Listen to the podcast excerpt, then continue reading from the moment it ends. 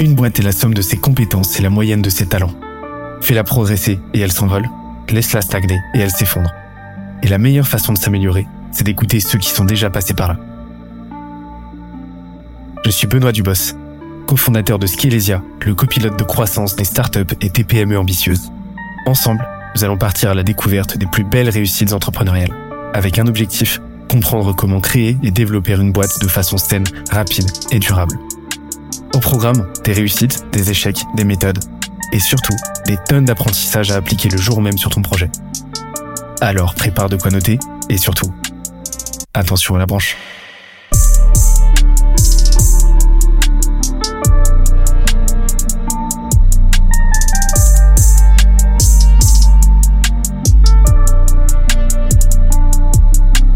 Let's go Ça serait quoi votre euh, gros apprentissage là de cette dernière année? Alors, Le truc que vous avez Ah, compris une bonne ou question. appris Si, alors c'est un apprentissage bullshit, enfin bullshit. C'est un apprentissage euh, un peu ça peut faire un peu le genre de grande vérité facile, mais euh, moi ça m'a vraiment ça m'est frappé en pleine gueule positivement cette année. C'est tu surestimes ce que tu peux faire à court terme et tu sous-estimes ce que tu peux faire à long terme. Et que je pense que la vraie obsession d'un entrepreneur ambitieux doit être les intérêts composés et le comprendre. Et ça, vraiment, je le dis, euh, tout ce que vous devez faire, à partir du moment où vous n'êtes pas en danger de mort, évidemment, êtes en danger de mort, juste signer des îles et puis voilà, tu vois.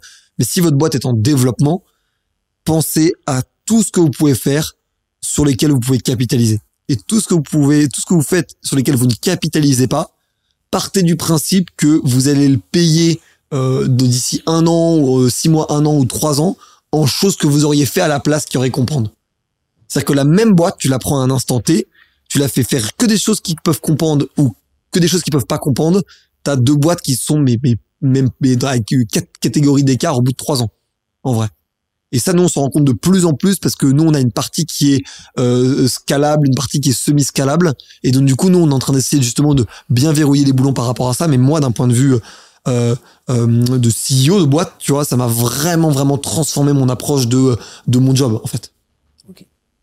Euh, moi, je dirais que c'est euh, le fait, c'est le, c'est le jour où j'ai compris qu'on était dans un game de communauté plus qu'un game de business, que j'ai compris qu'on avait euh, eu mille fois de raison de faire ce qu'on avait fait, de se construire en public.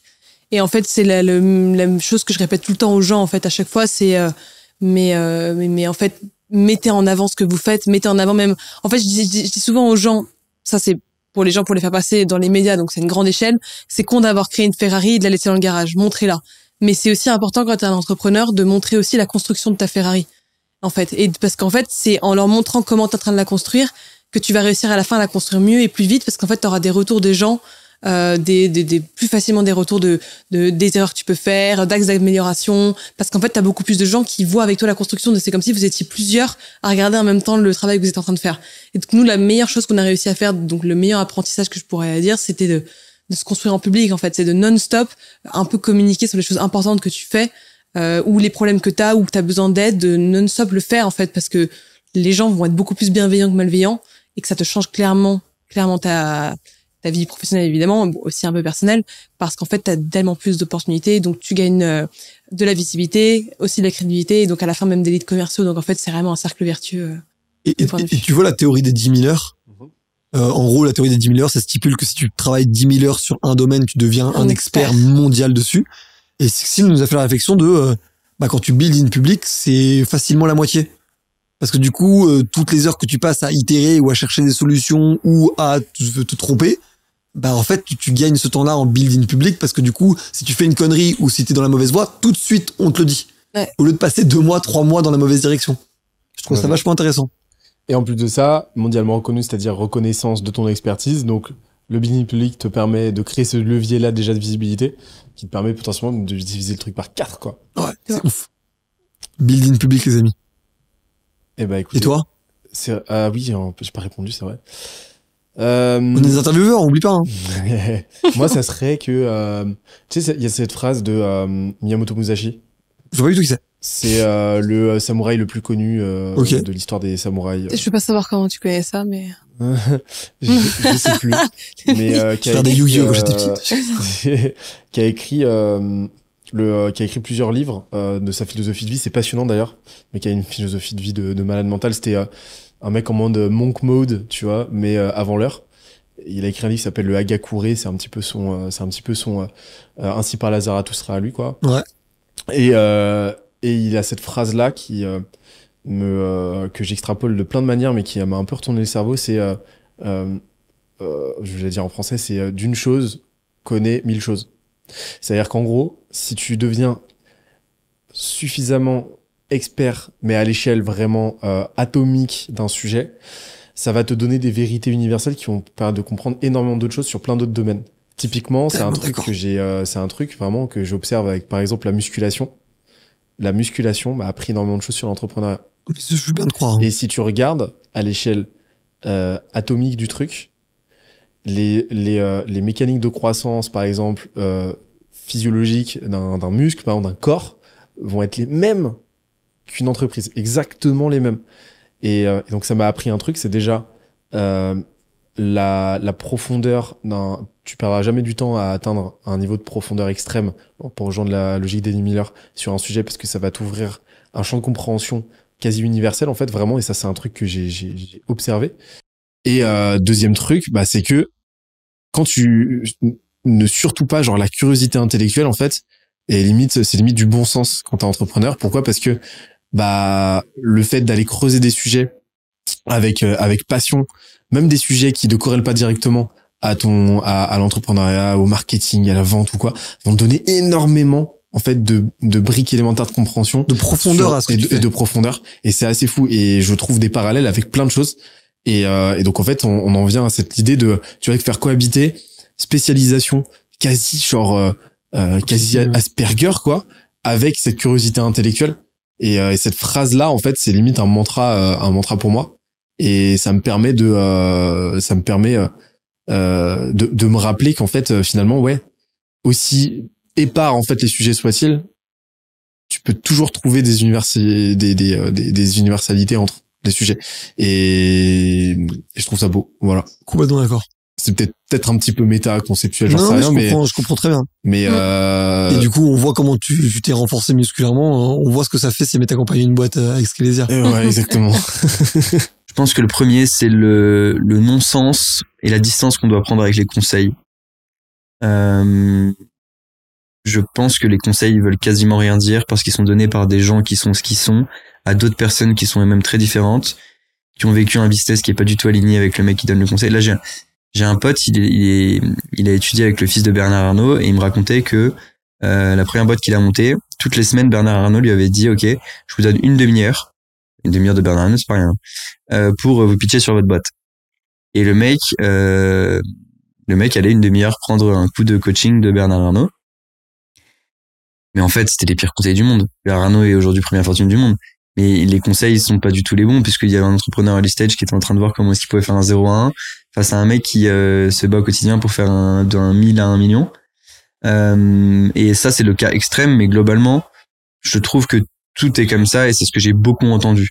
Beaucoup de mes speakers viennent et disent, on a Justine Renaudet de Colette Club, par exemple, qui a fait un pitch entier sur les cinq pires conseils qu'on m'a donnés pour lever des fonds. Et en fait, elle te donne les, elle t'explique à quel point les cinq conseils les plus basiques qu'on connaît pour lever des fonds euh, sont globalement pas très réels, tu vois. Euh, donc ouais, moi, ça m'a fait prendre beaucoup de recul sur euh, sur les conseils. Euh, je pense que puis j'ai passé un temps fou à écouter les conseils des gens aussi, et je pense que ça sert à rien, quoi. Faut passer du temps à avancer. quoi les pires conseils? On m'est donné. Ouais. En fait, il n'y a pas de pire conseil. Le truc, c'est que c'est un peu comme les citations.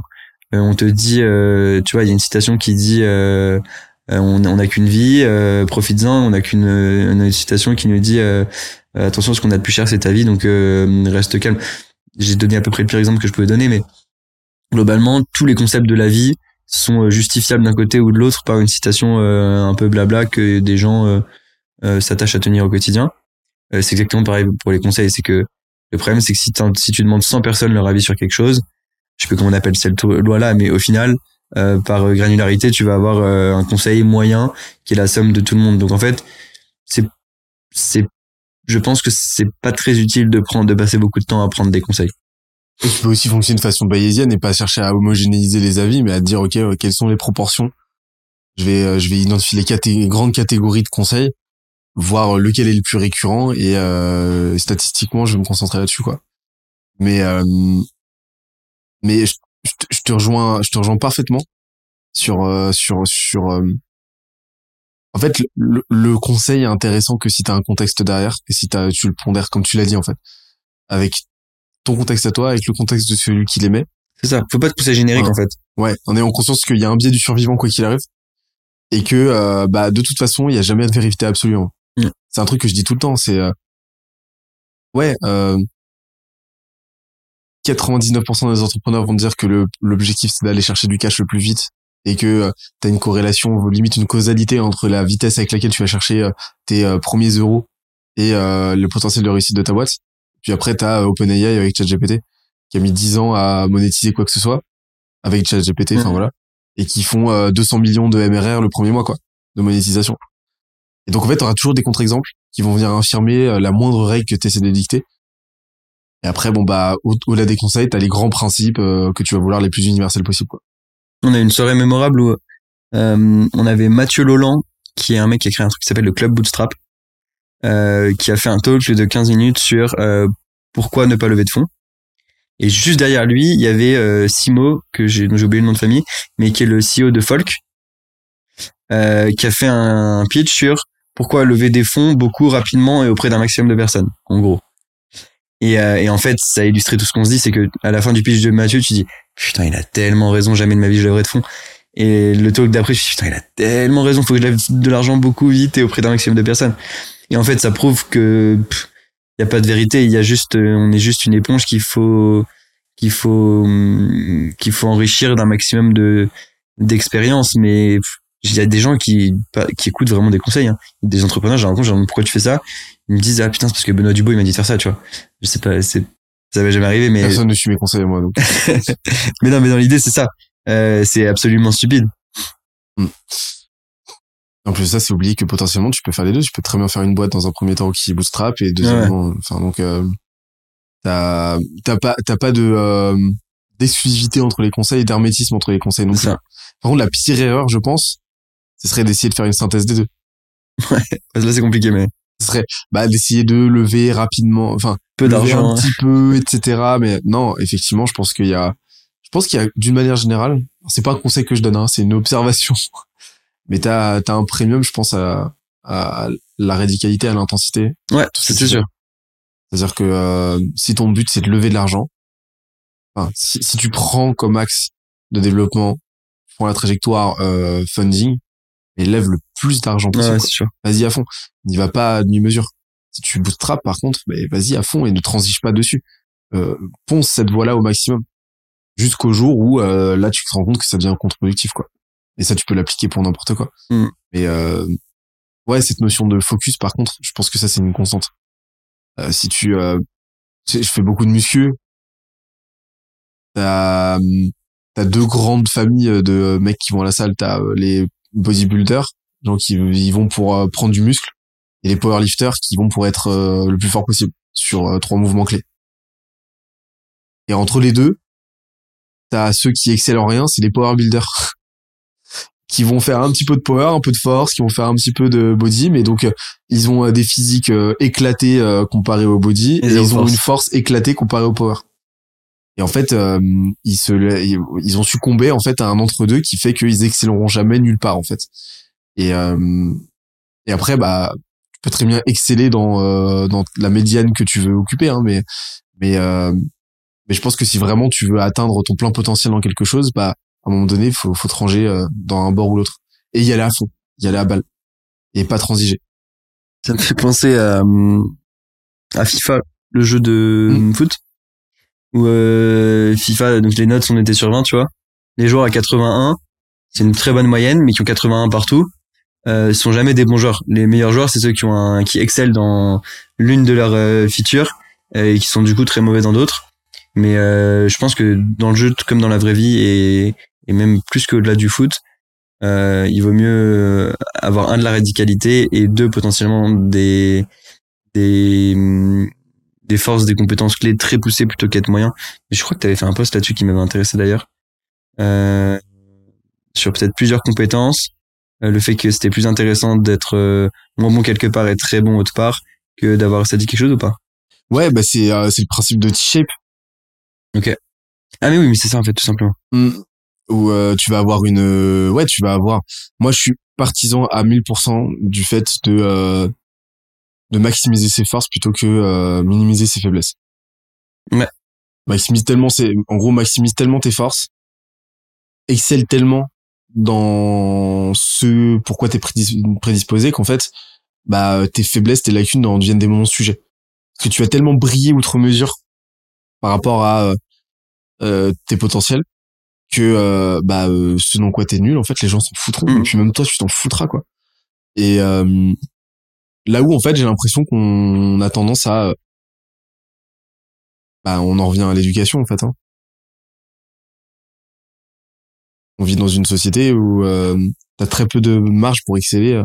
on n'attend pas toi d'exceller de façon déséquilibrée dans un domaine au détriment d'un autre euh, si t'es euh, si euh, pendant toute ta scolarité tu es tu te la donnes de fou en histoire géo euh, et en et en maths mais qu'à côté de ça euh, en langue t'es euh, éclaté au sol et ben on fera tout pour augmenter tes euh, Non, bon plutôt exemple. que de te dire euh, plutôt que de te dire de de poncer au maximum ce dans quoi ce dans quoi tu tu kiffes bosser en fait et hum, je trouve ça assez euh, assez dommage et je pense que le contre-pied de ça c'est le meilleur moyen de te différencier de trouver ton de trouver ta ta démarcation par rapport aux autres et vraiment d'apporter quelque chose de cool et et en plus c'est là qu'on voit en fait on, on, on retombe un peu sur nos pattes par rapport à notre discussion euh, par rapport au fait que t'es là dans ce fauteuil. C'est le fait que bah toi avec euh, Founders Night t'as finalement trouvé ton euh, tu vois t'as trouvé le moyen d'exploiter pleinement bah tes prédispositions à toi. Oui, sûr. donc de bienveillance de gentillesse d'ouverture aux autres euh, de générosité. Alors en fait t'as as créé ce lien avec euh, avec cet événement là et on voit en fait à, à le, genre la quantité de choc à pic que ça fait quoi quand tu trouves ce truc. Mm. et c'est trop cool Mais ça crée un gros souci qui est un sujet, un sujet, je pense, qui est pas assez posé, c'est que, hum, à nouveau, en, tant- en, tant- en, tant- en termes- enfin, en tant qu'entrepreneur, j'aime les modèles quand même scalables et Mm. aujourd'hui, euh, j'ai une équipe géniale, mais si je me barre au Brésil et que je quitte LinkedIn, je sais pas à quel point euh, la Founders Night peut continuer à exister. Euh, et c'est un vrai sujet parce que du coup, si euh, si je me casse, euh, tout ça n'existe plus. Euh, ça a pas montré ce que je voulais que ça montre. Bon, ça a montré que que je parlais aux gens et que hum, j'avais une faculté à être suivi. Mais ça veut dire que ce que je crée, ce que j'ai créé n'a pas dépassé ce que j'ai été, ce que j'ai transmis, tu vois. Le, demain, tu te casses, tu penses que ça se passe comment, euh, ce qu'elle allait dire? Est-ce que tu c'est une question que tu te poses souvent? Ça va ça va de mieux en mieux hein. ça va de mieux en mieux Hum, ça dépend des sujets on est on est on est euh, organisé en pôle il y a des pôles qui tournent sans moi sans aucun problème par contre euh, le pôle média aujourd'hui a encore besoin de moi Hmm. Voilà. et donc petit à petit ça s'organise mais moi ça me va plutôt bien euh, ça me va plutôt bien euh, j'ai pas forcément envie de me sortir complètement complètement de l'opérationnel en tout cas sur la partie euh, média parce que ça me fait juste kiffer de faire du contenu euh, mais je sais voilà, typiquement demain j'enregistre plus de- d'épisodes, bah il y a plus rien à, à publier euh, sur la chaîne. Voilà. Hum. Mais euh, par contre, c'est fondamental de choisir. En fait, c'est euh, les goulots d'étranglement qui nous font kiffer, de pas les subir quoi. Et euh, typiquement, euh, moi, ça me rendrait fou de continuer euh, euh, d'être euh, skin the game dans l'opérationnel et euh, et euh, que que ce soit impossible de faire tourner le service euh, sans moi quoi. Bien sûr. Ah, ça serait, ça, ça me rendrait fou et c'est pour ça que j'ai euh, j'ai systémisé le truc euh, qu'on m'a délégué euh, que euh, que mon cofondateur euh, s'en occupe etc quoi. Euh,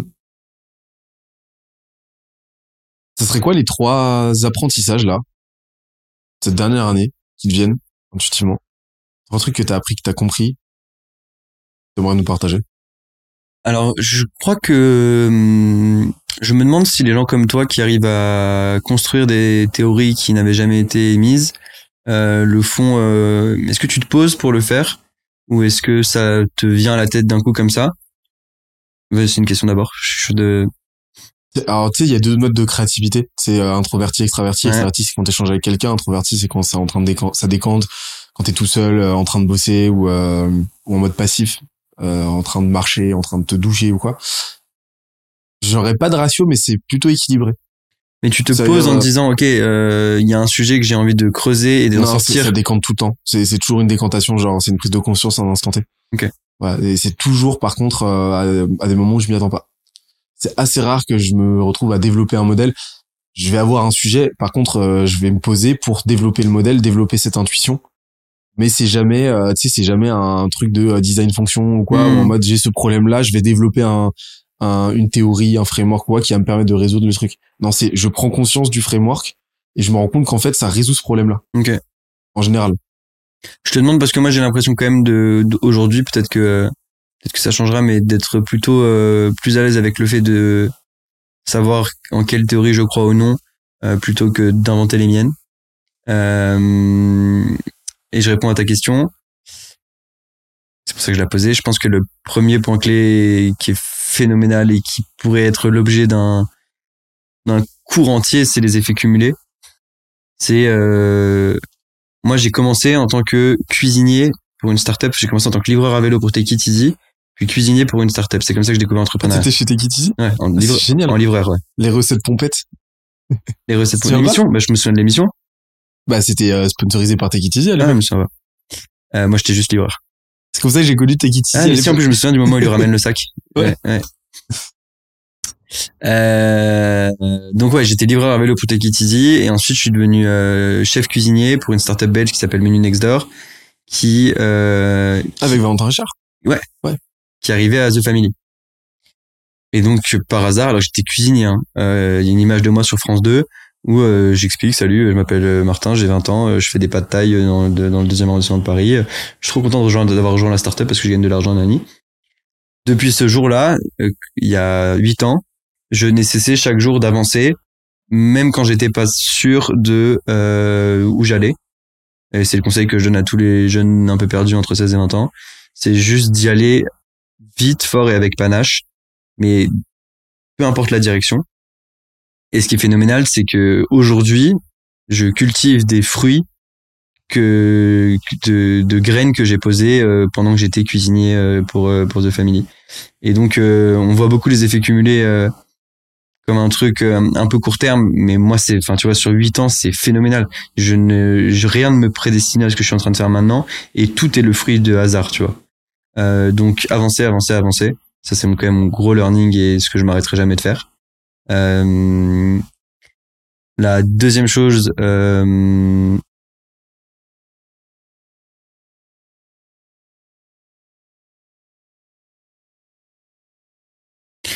je pense que c'est de partager, de, c'est lié à ce qu'on disait, hein, d'engager les gens avec toi, euh, et donc de créer du contenu. Je pense que je pense que j'ai mis vachement de temps à me rendre compte que j'étais légitime à m'exprimer.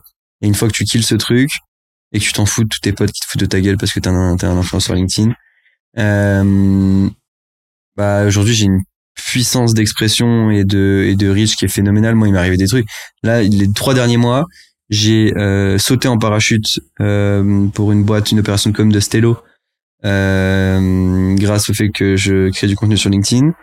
J'ai, je suis allé en Afrique pour le sur un startup studio où j'ai découvert un monde euh, incroyable Euh, et euh, j'ai officiellement euh, préparé et organisé bientôt euh, des Founders Night partout en France, euh, partout dans le monde même, juste pour une seule raison en fait, c'est LinkedIn et la création de contenu.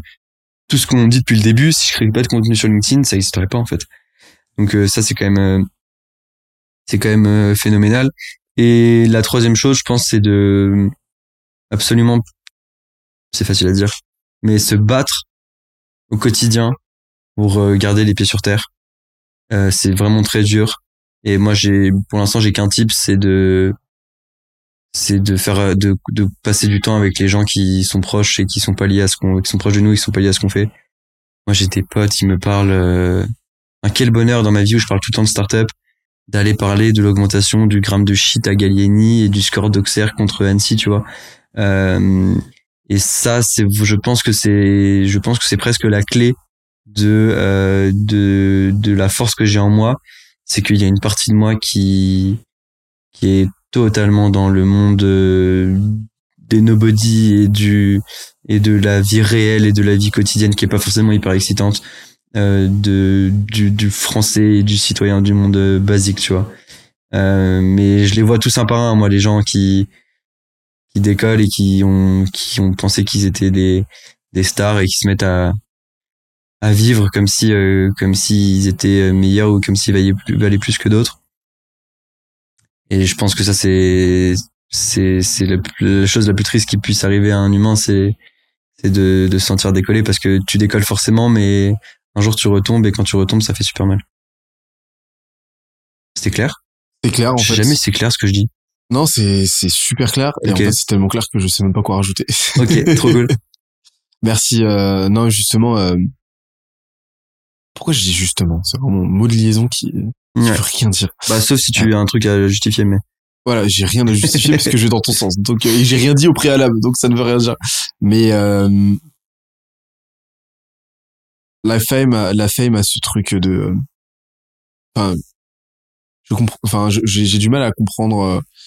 Je, je- je le comprends, mais c'est un truc qui me parle pas en tout cas.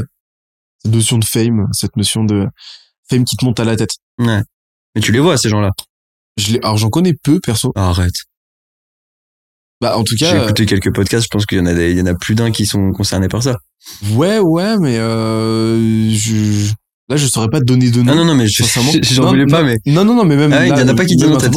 qui- dont, dont la fame vraiment leur monte à la tête. Ouais. Là, euh, je- j'en, vois pas. Euh, je pense que t'es plus dissocié que moi de des gens et des choses peut-être c'est possible. Ou alors peut-être que je m'expose pas à cette part-là d'eux, en fait. Peut-être. c'est vrai Euh, peut-être, mais euh, parce que c'est juste un truc qui me parle pas. En fait, je suis pas du tout, du tout euh, réceptif à ça, quoi. Enfin, je suis pas du tout réceptif à la notion de fame, me concernant et concernant les autres, je m'en tape, mais complet. Et euh, je sais qu'aujourd'hui, euh, il y a des gens qui me suivent, etc., machin, mais je m'en fous. Mais je, je, je m'en, ça ne nourrit pas mon ego. Je suis content, euh, je suis content de leur apporter de la valeur. Je suis content qu'ils qu'ils qu'ils apprécient, qu'ils apprécient ce que j'ai à leur proposer. Je me sens super chanceux de ça. Mais je pense que c'est comme toi, en fait. Enfin, je, je, je ne m'identifie pas à ça, quoi. t'arrives vraiment à créer un mur entre toi et les autres? C'est purement pas, bah, c'est purement parasocial. C'est, euh, j'ai compris que il s'est- que les gens qui s'attachent à un créateur de contenu en ligne, moi ou n'importe qui, la relation est purement parasociale déjà. Euh, c'est pas, il y a pas de notion d'amitié, il y a pas de notion de proximité en tant que telle, et que euh, ils s'attachent à un avatar. Le, le Benoît, Benoît Dubos sur LinkedIn, c'est un avatar de Benoît. Martin a créé Martin, c'est un avatar de sur. LinkedIn, c'est ton avatar. Et, euh, et donc je sais qu'ils sont euh, attachés, euh, enfin qu'ils sont attachés, c'est tout relatif sur LinkedIn, mais qu'ils suivent, qu'ils apprécient cet avatar-là. Peut-être qu'ils m'apprécieraient moi en tant que personne, te connaissent pas mais ils me connaissent pas en fait, Mhm. tout simplement. Donc euh, à partir de là, euh, je vais pas, euh, je, je vais pas faire euh, l'amalgame entre les deux, ça serait débile. Et je trouve ça dommage de le faire en fait. Non, mais là, là, on a parlé un peu des, des grands, euh, des grosses vict enfin, victoires, des gros changements euh, dans l'histoire de Skelésia. Euh, Est-ce qu'on passerait pas justement aux, Aux grosses défaites. aux grosses défaites aux grosses, aux grosses défaites. Aux grosses Alors, défaites. aux grosses défaites, Ouais, on avoir est- gardé Jules. On est en train de faire un, un putsch sur le modérateur. Je sais pas si tu te rends compte qu'on est en train de, de reverse euh, le- le- l'interview depuis tout à l'heure. C'est maintenant, on va te poser des questions, Benoît. Posez-moi et des tu, vas, questions, et les tu gars. vas nous répondre, ok? Parce qu'il y en a marre. Il y en a- il y en a que ce soit toujours toi qui nous pose des Ta, questions. ta mère et moi, on en a marre. Voilà, on en a marre. Ton père et moi, on en a marre. Ok, Benoît? Non, mais euh, enfin, je sais pas ce que vous en pensez, hein, mais je pense que ça peut être intéressant de se dire que bah il y a toujours des côtés négatifs, il y a toujours des choses à améliorer. Il y a, il y a pas que du bon. Hein. Souvent, il y a, les gens me demandent ouais, euh, putain, vous avez fait des trucs incroyables, etc. Ah Euh, non. c'est ouais, voilà. Là, Il y a tellement de fails. Non, bah, on a tellement de fails. Mais ça, c'est un vrai truc. Ça, c'est un truc que j'ai, qu'on a compris il y a pas longtemps. C'est le fait que, euh, il y a encore un an, on pouvait se permettre de tenter plein de trucs et que ça foire. Ouais.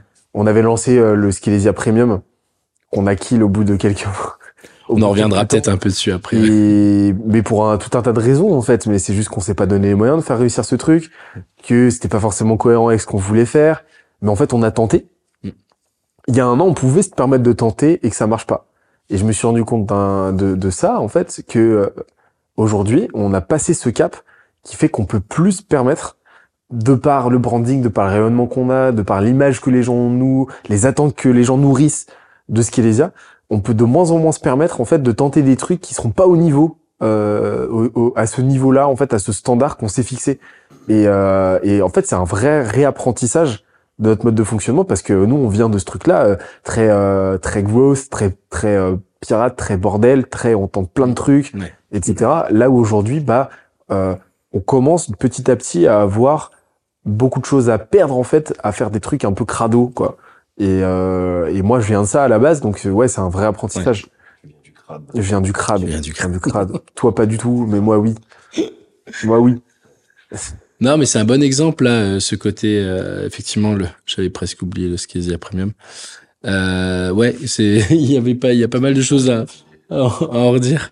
Mais euh, non, non, on a effectivement voulu, euh, bah, en fait, euh, financer, euh, autofinancer le média un peu de cette façon-là. Euh, donc euh, finalement, oui, c'était pas du tout la bonne idée et euh, en tout cas mal tourné. Donc euh, là, on a on a d'autres objectifs euh, aujourd'hui. Bah, mais euh, Après c'est relatif parce qu'on avait atteint un petit MRR sympa quand Oui, même. voilà. On était à, effectivement, on était monté à, à 4000 je crois. Ouais, Même un peu plus. Hein, dans, dans, dans les, euh, au tout début, effectivement, on a, on a, on a quand même réussi à aller chercher les 60, euh, presque les 60 clients. Mm.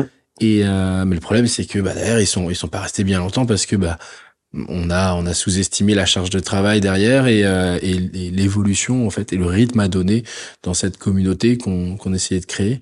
Donc euh, ouais, ça, c'est assez moyen quoi. Je pense que justement par rapport au, au Skelesia Premium, euh, c'était pas un problème d'idée. L'idée est bonne, c'était un problème de focus. Et c'était un problème, en fait, c'était un problème de focus.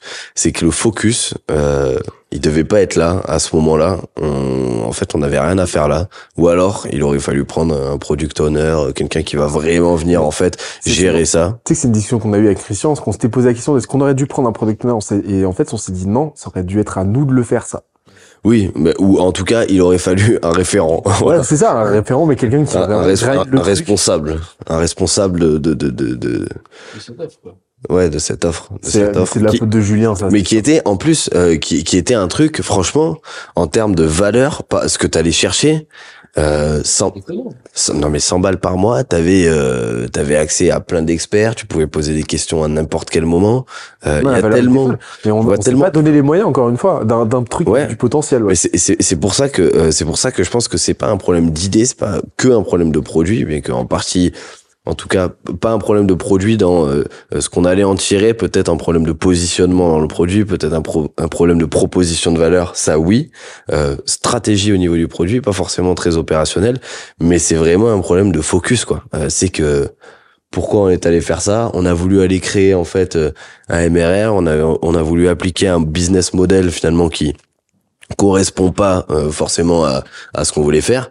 Et et, et, et voilà ça, ça veut pas dire que euh, ça va pas renaître de ses cendres un jour ça veut pas dire que c'est complètement enterré ça veut pas dire qu'il y aura plus de, de, de, de communautés payantes ou de produits comme ça on n'en sait rien mais en tout cas euh, c'était peut-être pas le bon moment quoi voilà Et pas la bonne façon de faire non plus. Non, et puis là, il y a, y a- Non, mais là, tu vois, ça, c'est aussi notre biais de négativité qui parle parce que Ouais. je me souviens que j'avais reçu plein, plein de super retours euh, de, de, de clients qui y étaient. C'est juste qu'encore une fois, on s'est pas donné les moyens d'aller au bout de ce truc-là, alors que euh, le potentiel était là, même s'il y avait énormément de boulons à resserrer, quoi. Ouais. Mais pour un produit en post-lancement, on avait quand même fait une belle perf en soi. C'est juste qu'on s'est mis un standard tellement élevé que, on s'est mis un standard ultra élevé, parce que notre standard est toujours très élevé, mais on s'est pas donné du tout les moyens, euh, Non, ça a été une, mais je trouve que ça a été un de nos plus gros apprentissages, hein, et je- je pense que ça le restera euh, pour le développement de Skelesia. Euh, moi, il y a une, un autre fail hein, sur le fait de, de vouloir justement développer des choses, partir dans tous les sens. C'est euh, c'est le fait de vouloir mettre trop de nouveautés aussi dans les dans les différents dans l'évolution par exemple de l'advisory. Euh, peut-être même à surcharger les équipes de temps en temps pour dans, toujours dans un objectif de pouvoir euh, bah, en fait satisfaire le client au maximum. Et, euh, et ça c'est quelque chose euh, qui, qui a été euh, retravaillé. Mais une, une erreur aussi euh, on peut le voir hein, sur sur ce côté euh, sur ce côté développement en tout cas sur la vélocité du, du développement de l'offre. Et là l'objectif ça a été vraiment de se canaliser sur les gros apprentissages, sur les choses à venir transformer, à, à ajouter comme amélioration. Et, euh, et ça, ouais, on a, on a, on a voulu en mettre beaucoup trop d'un coup, et, euh, et c'était quand même euh, compliqué. Enfin, je sais pas si vous vous souvenez un peu de cette de cette période où il y avait eu énormément, énormément d'évolution euh, et du coup, ouais, ça partait un peu dans tous les sens. On voulait régaler le client à son maximum et, euh, et sauf que nous, bah, on n'était peut-être pas forcément prêts pour prendre autant de features, autant de fonctionnalités, autant de euh, de développement d'un coup, quoi. Ouais, je- en fait, faut accepter que juste, bah, tu, tu peux pas tout faire quoi à un moment. Donc, euh, euh, franchement, la, la roadmap, je pense qu'elle était euh, un peu, euh, un peu chargée quoi. Et, euh, et et on avait tellement envie d'être à, à arriver quoi au résultat que euh, on était en mode focus à fond résultat et je pense que c'est là où aussi on a changé un peu à un moment cette idée d'input output euh, là où on était ultra focus sur l'output c'est-à-dire qu'on avait cet objectif là euh, leader européen de la croissance on veut y aller etc etc et résultat, en fait, on était plus focus sur les actions concrètement qu'on mettait en place. En tout cas, on testait plein de trucs euh, plutôt que d'aller au bout des choses et de se dire que euh, le 0,80% il va très vite. Et en fait on voulait faire le perfectionniste à chaque fois sur euh, les 20 derniers pourcents mais finalement le 0,80 tu vas mettre un mois à le faire. Et en fait le 80 à, à, à 100% ben il va te prendre 12 mois. Et en fait ça sert à rien de faire ça tu vois. Et, euh, et ça ça a été euh, un vrai problème. Et ça a été je pense aussi une erreur. Euh, peut-être qu'on en reparlera plus en détail aussi dans dans l'épisode des, des jeunes branches. Mais euh, ça a été ok une fois qu'on a compris comment on scale la partie commerciale comment on décorrèle aussi euh, euh, du founder qui est là une problématique dans dans beaucoup de euh, de boîtes de services mais en fait c'est d'aller diluer en fait ce risque au maximum quoi. Euh, commencer et continuer à recruter pour pouvoir faire grossir l'équipe. Et au lieu de te dire je vais avoir trois personnes qui vont faire qui vont vendre pour 100 000 euros par mois ben, en fait euh, autant en avoir euh, peut-être euh, 8, 9 qui vont faire pour, euh, tu vois, euh, 40, euh, 20, 30, 40, 50 000 une fois que tu as trouvé ton, ton seuil. Mais en gros, euh, voilà, essayer de faire ce 0,80 le plus rapidement possible. Et une fois que tu fais ton 0,80, va le répliquer. Parce que de toute manière, les derniers pourcentages sera les plus durs à avoir. Donc, euh, et surtout, tu auras cette dilution du risque, quoi, qui, qui sera hyper, euh, hyper intéressante. Et c'est pareil avec les canaux d'acquisition. hein. Euh, tu fais de l'outbound, euh, c'est bon, tu vois, ça sert à rien. Tu as 80% de taux d'ouverture sur ta campagne, ça sert à rien d'aller chercher les 100%, quoi. Commence à aller taffer un autre canal euh, d'acquisition, commence à te diversifier, commence à diluer un petit peu ton risque? Et arrête de te dire que tu vas essayer de surperformer tout le temps, en fait, aller chercher le millimètre parce que tu vas te perdre, parce que ça sert à rien et parce que, en fait, c'est une, je sais pas, c'est une guerre d'ego, c'est un challenge personnel, mais qui finalement euh, nourrit pas plus que ça le, le, le, le business à l'instant T, quoi. J'interromps l'échange 30 petites secondes pour te dire de ne pas oublier de nous ajouter une petite note des familles sur Apple Podcast ou sur la plateforme de ton choix. Tu connais la chanson, ça nous aide très fort à faire connaître euh, le podcast au plus de monde possible. Allez, on reprend. Alors, cette dernière année, c'était... Euh... Alors, c'est pas un apprentissage de cette dernière année, mais je l'ai appris deux fois, parce que j'ai fait l'erreur plusieurs fois. C'est bien les réapprentissages aussi. C'est ça. c'est euh, tu peux pas être exigeant avec des gens comme tu l'es avec toi-même. Peu importe leur niveau d'implication, peu importe s'ils sont euh, associés, incentivés ou autres. Mais moi, je- par le fait que je suis extrêmement exigeant avec moi, je peux parfois dépasser certaines limites et l'être trop avec certains. Et ça peut pousser le, le, le, le bouchon trop loin. Et, euh, et, et ça, c'est arrivé. C'est arrivé avec une personne, un bon élément en plus. Et euh, tu constates après que du coup, euh, bon bah déjà, euh, tu perds l'élément. C'est le premier point. Et le deuxième point, euh, le, la barrière entre l'amour et la haine et, et, et l'admiration et le dégoût, elle est extrêmement fine, très très très très fine. Et, c'est ce qui est arrivé, tu vois. Et c'est une leçon qui coûte cher en termes de de, de, de, temps, en termes d'énergie. Euh, et puis euh, ça m'a offert ouais euh, une, petite gifle, une petite gifle quand même. Et c'est intéressant de le, de le partager. Surtout que c'était une deuxième fois. Ça doit être dans mon tempérament, tu vois. Il faut vraiment que je travaille là-dessus. D'ailleurs, je travaille là-dessus. L'autre leçon, si t'en veux deux, je dirais, je dirais, je dirais, je dirais. Cette année, j'ai énormément amplifié mon réseau. notamment euh, notamment à Dubaï, etc. J'ai organisé des events. euh, je connecte beaucoup, beaucoup, beaucoup les gens. euh, Quelqu'un arrive parce que les gens sont de passage à Dubaï. Et moi, je suis un peu le, le connecteur. Arrive, ah, tu vas rencontrer des gens. Ok, tu fais quoi ah, Ok, je pense à cette personne. Tac, je peux te présenter. Tac, tac, tac, tac. Et puis en fait, je suis arrivé à un moment où euh, je m'en rendais pas compte, mais je connectais tellement les gens que j'ai créé des opportunités folles pour certaines personnes, des associations, des deals, des partenariats, des, des choses comme ça, au point où, là, en ce moment, euh, ça fait plusieurs semaines où toutes les semaines, j'ai des gens différents qui euh, font limite du forcing pour me rendre service, pour me rendre l'appareil. Euh, parce que inconsciemment, sans même le vouloir, parce que mon intention, c'était pas de, de, de, de donner pour recevoir, j'ai euh, créé une dette de réciprocité tellement grande euh, auprès de certaines personnes, et on parle de dizaines de personnes différentes, que euh, bah, ça t'offre encore plus de force. Et, euh, et en fait, tu amplifies ton influence, entre guillemets, ou tout du moins ta capacité à avoir de l'influence ou à avoir des possibilités, des leviers d'influence, juste en aidant et en donnant. Et ça, c'est une bonne prise de conscience que j'ai eue, parce que la plupart des gens aujourd'hui, on est dans une société où on attend toujours de l'autre et on donne pour recevoir, où, euh, tu vois, on n'est pas dans ce truc de vraiment avoir l'intention d'aider sans, euh, sans vouloir quelque chose derrière, tu vois. Euh, et moi, c'est vraiment mon cas. Euh, c'est vraiment mon but, en tout cas, quand je suis dans cette démarche de juste, euh, ça me fait plaisir de connecter, parce que j'aurais voulu qu'on fasse ça quand je suis arrivé à Dubaï. Et, euh, et ouais, c'est pas mal. Moi, la première, euh, le, la première chose, c'est euh, toujours écouter son cœur. On est tout le temps, on est tout le temps concentré sur ce qu'on doit faire, ce qu'on doit. Il faut performer, il faut faire, faire, faire, faire, faire. Et j'aimerais, euh, j'aimerais dire que on n'est pas des fers humains, on est des êtres humains. Et en se connectant à son cœur, c'est la première clé pour rayonner dans son plein potentiel.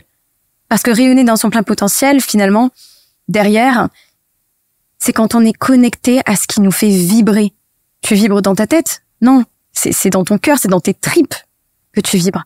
Donc, c'est vraiment de, de mener la vie qu'on aime vraiment. Qu'est-ce que tu aimes vraiment? Pas de faire les choses pour faire les choses, de de de de, de vivre une vie qu'on aime et d'être drivé par ça. Et je pense que c'est vraiment ça qui va nous permettre de, de réaliser des, des prouesses derrière. Parce que tu fais les choses avec le cœur. Parce que tu vibres, parce que tu, tu, tu les vis avec ton cœur. Ça, c'est la première chose. La deuxième, c'est euh, c'est évidemment, je pense que ça, c'est hyper important, surtout en tant qu'entrepreneur, c'est la persévérance. Parce que très souvent, ben voilà, il y a des hauts, il y a des bas. Euh, c'est la vie. Hein. La vie n'est pas n'est pas toute rose. Et d'ailleurs, euh, l'ombre n'existerait pas aussi sans sans la lumière. Et et c'est là où il faut, enfin pour moi, il faut toujours continuer, même si ça va lentement parfois, même si c'est euh, euh, c'est pas, il y a pas les résultats escomptés. Mais pour moi, on est toujours au parfait endroit. Tout arrive pour une bonne raison. Et tout ce qui nous arrive est parfait, comme comme c'est là maintenant. Donc même si parfois on peut être frustré, on peut dire oh mais ça avance pas, j'aimerais que ça avance plus vite ou ah mais regarde, il y a pas ci, il y a pas ça. Qu'est-ce que tu tires de cette expérience? Tu vois? Par exemple, petite anecdote, je me suis donc quand je me suis cassé la figure en, en vélo, j'ai voulu prendre un raccourci en réalité. J'ai voulu prendre un raccourci pour aller plus vite à la salle de sport. Alors que si j'avais continué le chemin 30 mètres plus loin, je me serais pas cassé la figure. Eh bien ça, par exemple, c'est c'est pour moi c'est tellement c'est la définition de dire bah prends le temps d'aller au bout des choses. Ne cherche pas à aller trop vite, persévère et va au bout des choses. Continue à ton rythme. Parce que si tu veux aller trop vite, tu te casseras la gueule. Et là, typiquement, même, même physiquement, tu vois, ça arrive. et, euh, et la troisième chose, c'est faites-vous coacher. non, mais dans le sens où, non, c'est surtout se connecter à soi, d'avoir des moments pour soi, quels que soient les, événements, en fait. C'est-à-dire, ça peut être se faire coacher, mais ça peut être aussi aller marcher dans, dans la nature, se faire passer en priorité. On croit souvent que se faire passer en priorité, c'est égoïste. Mais ce qui est égoïste, c'est de euh, c'est finalement euh, de comment dire c'est que l'autre ne se fasse pas passer en priorité. C'est dire viens je suis ta priorité. Non. C'est tu vois ça me fait penser quand on est par exemple euh, en couple euh, les personnes qui vont dire ah mais euh, je veux être euh, ta priorité je veux être euh, le centre de ton monde etc ah non. Enfin le vrai amour le vrai altruisme c'est sois ta priorité épanouis-toi et laisse-moi m'épanouir euh, aussi. Et finalement, en se focalisant sur soi, en faisant de soi sa priorité, ça va forcément avoir une influence sur notre entourage. Si tu te fais passer en priorité, si tu prends soin de toi, si tu fais passer ton bien-être en priorité, tu peux être sûr que tu vas contaminer ton entourage. Parce que tu vas, tu vas émettre quelque chose qui va soit ça va inspirer, soit ça, ça va donner l'envie, ça va se faire du bien aux gens. Tu vois, combien de fois on dit, ah, ta présence, ça fait du bien, ça fait du bien de parler avec toi. Mais pourquoi? Pourquoi? Parce que simplement, je suis bien avec euh, moi-même. Il y a, quand il y a des moments où ça va pas, où je vais être dans le rush ou quoi, ça va forcément se ressentir. Tu vois? Donc, se faire passer en priorité et surtout, c'est, ça, c'est, c'est un impératif, en fait. Il y a abs- absolument pas de culpabilité à ça. Au contraire, c'est vraiment la clé de, de tout. On est, on est sa plus belle histoire d'amour. Hein. On est, on a une certitude, c'est, que nous, on va rester euh, toute notre vie avec nous-mêmes. Hein. C'est la seule certitude qu'on a. Hein. Tu parles d'égoïsme, je trouve qu'il n'y a rien de plus égoïste que justement de, de, de faire subir, euh, euh, de, se faire subir aux autres. Ouais. De, faire subir son, son, euh, son mal-être aux autres parce que on a fait, on a cru faire l'économie de, euh, ouais, l'économie de son introspection, etc. En se disant non, faut que je sois là pour les autres, etc. Le problème c'est qu'au bout d'un moment, ça finit toujours par un retour de flamme bien vénère. Euh, les entre bah, par exemple pour faire le pont avec les entrepreneurs qui euh, se ménagent pas pendant toute leur life qui ménagent pas leur psyché qui ménagent pas leur santé et qui finissent avec des problèmes de santé bah, qui soient psychologiques euh, qui soient euh, qui soient médicaux physiologiques ou quoi bah, la cinquantaine passée euh, qui est atypique bah au final qu'est-ce qui est le plus égoïste? Quelqu'un qui a pris le temps de mettre de l'ordre dans sa life versus quelqu'un qui euh, bah, qui a toujours vécu euh, à, à rebours, qui a toujours vécu euh, comme ça en sur-régime et qui au final le fait payer à tout le monde pendant, un temps bah, pendant un temps euh, indéfini en plus de ça quoi. Donc donc ouais, je te rejoins complètement là-dessus. Sur les tatouages, n'allez pas au soleil après un tatouage. Je pense qu'il faut arrêter d'aller au soleil après un tatouage parce que vous allez le flinguer et pas euh, un truc qui va vous rester à vie. Vous allez le fracasser dans les trois premières semaines. Donc ça, ce serait un premier conseil tatouage, étant donné que tu me lances là-dessus. Sur la partie euh, business et un peu plus macro, ce serait de prendre le temps euh, de l'apprentissage. Moi, pendant trop longtemps, euh, j'ai voulu tout savoir rapidement. Euh, j'ai toujours voulu euh, tout faire rapidement et du coup, en fait, j'allais me décourager parce que j'arrivais jamais au, au niveau de mes ambitions. euh, parce que ben, tu veux savoir jouer de la guitare euh, euh, comme Paco De Luca, tu vois, des loups, tiens. Eh ben, en gros, euh, en gros, t'es obligé de euh, prendre un certain temps. Ça demande de l'expérience, ça demande de se reposer un petit peu là-dessus. Et euh, et du coup, en fait, ça sert à rien de de de de de, vouloir tout accélérer. En fait, il y a juste une phase dans l'apprentissage où ça prend du temps, teste des choses. euh, on en parle souvent. Essaye pas de faire bien, mais essaye de faire un petit peu mieux tous les jours. Et euh, et ça évitera de se décourager. Ça prendra le temps que ça prendra. Si t'es passionné par ce que tu fais, ben il y a aucune raison en gros que ça fonctionne pas. Et euh, voilà, tout simplement, ouais, se laisser le temps. Et euh, sur la vente, euh, essayer de revenir aux, bases de la vente, genre vraiment euh, la relation en fait. Euh, si tu crées pas de relation, c'est mort. Il y aura pas de, il y aura pas de vente. Donc ça sert à rien par moment de euh, tout idéaliser un peu tous les scénarios, croire que le process ça va exactement se passer comme ça. Laissez place aussi à l'improvisation. N'essayez pas de forcer un truc, c'est-à-dire restez vous-même, travaillez votre posture, mais restez vous-même, ayez votre empreinte en fait au au niveau de, au niveau de la vente. Créez une connexion avec la personne avec qui euh, avec qui vous échangez et derrière euh, ça le fera ça le fera très bien parce qu'il n'y a pas un appel de vente qui va se passer euh, comme vous l'avez imaginé. Tous les appels de vente sont complètement différents. Pareil dans le traitement des objections, n'apprenez pas forcément que des scripts par cœur. Comprenez ce que vous êtes en train de faire parce que peut-être qu'en fait euh, il va y avoir une petite divergence euh, d'une objection à l'autre. Vous allez tenter un truc et en fait si ça vous si on vous sort de votre process, vous allez être complètement perdu. Et là catastrophe, vous perdez la confiance euh, euh, au prospect. Donc ouais, laissez laissez-vous un peu porter quoi. En fait, toi, ton, ta vision du script, c'est plus une boîte à outils Ouais. dans laquelle puiser. Exactement. Outils, donc, euh, des questions types à adapter, des modèles mentaux, des raisons décisionnels, un process aussi, plus que quelque chose de euh, monolithique, de, de, de, de rédigé en tant que tel, euh, qui, que tu dois suivre de façon algorithmique de A à Z. Parce que ouais, là, t'as aucune résilience, en fait. Et en Ouais. plus, tu rends pas ton sales autonome, tu autonomises pas, tu, euh, tu conditionnes juste à, à recracher du texte, euh, ce qui est Ouais. pas. Exactement. Et euh, pareil, les scripts, faut faire attention parce qu'en fait, si tu mets les verbatims de quelqu'un dans la bouche d'un autre, euh, ça va pas sonner de la, la même manière. Donc ça, c'est un petit peu compliqué. Effectivement, dans cette idée de boîte à outils, ben, tu vas être confronté à un problème X, tu vas être à tel endroit dans ton process de vente, on va te sortir ça. À un moment, euh, tu prends euh, voilà ce qui correspond le plus à, à l'instant T. Euh, comme on disait, l'anti-vente, ça sert à rien de faire de l'anti-vente sur tous les appels. Il y a des prospects avec qui ça correspond pas. Il y en a qui sont dans un excès de confiance, il y en a qui sont dans un manque de confiance. Il y en a où tu vas devoir traiter de la logistique, d'autres de l'écran de fumée. Donc en fait, c'est impossible. Il y a trop de variables qui font que euh, tu pourras toujours utiliser le même framework euh, exactement. Et euh, et ça, ben ça par contre c'est l'expérience. À un moment, euh, enfin il faut prendre des faut prendre des calls, tu vois, parce que t'as l'intelligence émotionnelle dont on n'a pas parlé, mais c'est un des trucs les plus importants euh, euh, en vente, l'intelligence émotionnelle, c'est-à-dire comprendre en fait euh, les motivations de la personne, ce qu'elle ressent à l'instant T, euh, comprendre en fait ce qu'elle a envie d'entendre, etc., etc. Tout ce qu'elle te dit pas en fait. Déjà, la plupart sont plus vieux que moi, donc euh, c'est à vous de me donner des conseils. Mais euh, surtout pour les gens de mon âge, ouais, qui veulent monter des boîtes. Je sais pas si t'en as beaucoup dans ton audience. Ouais, quelques-uns, ouais.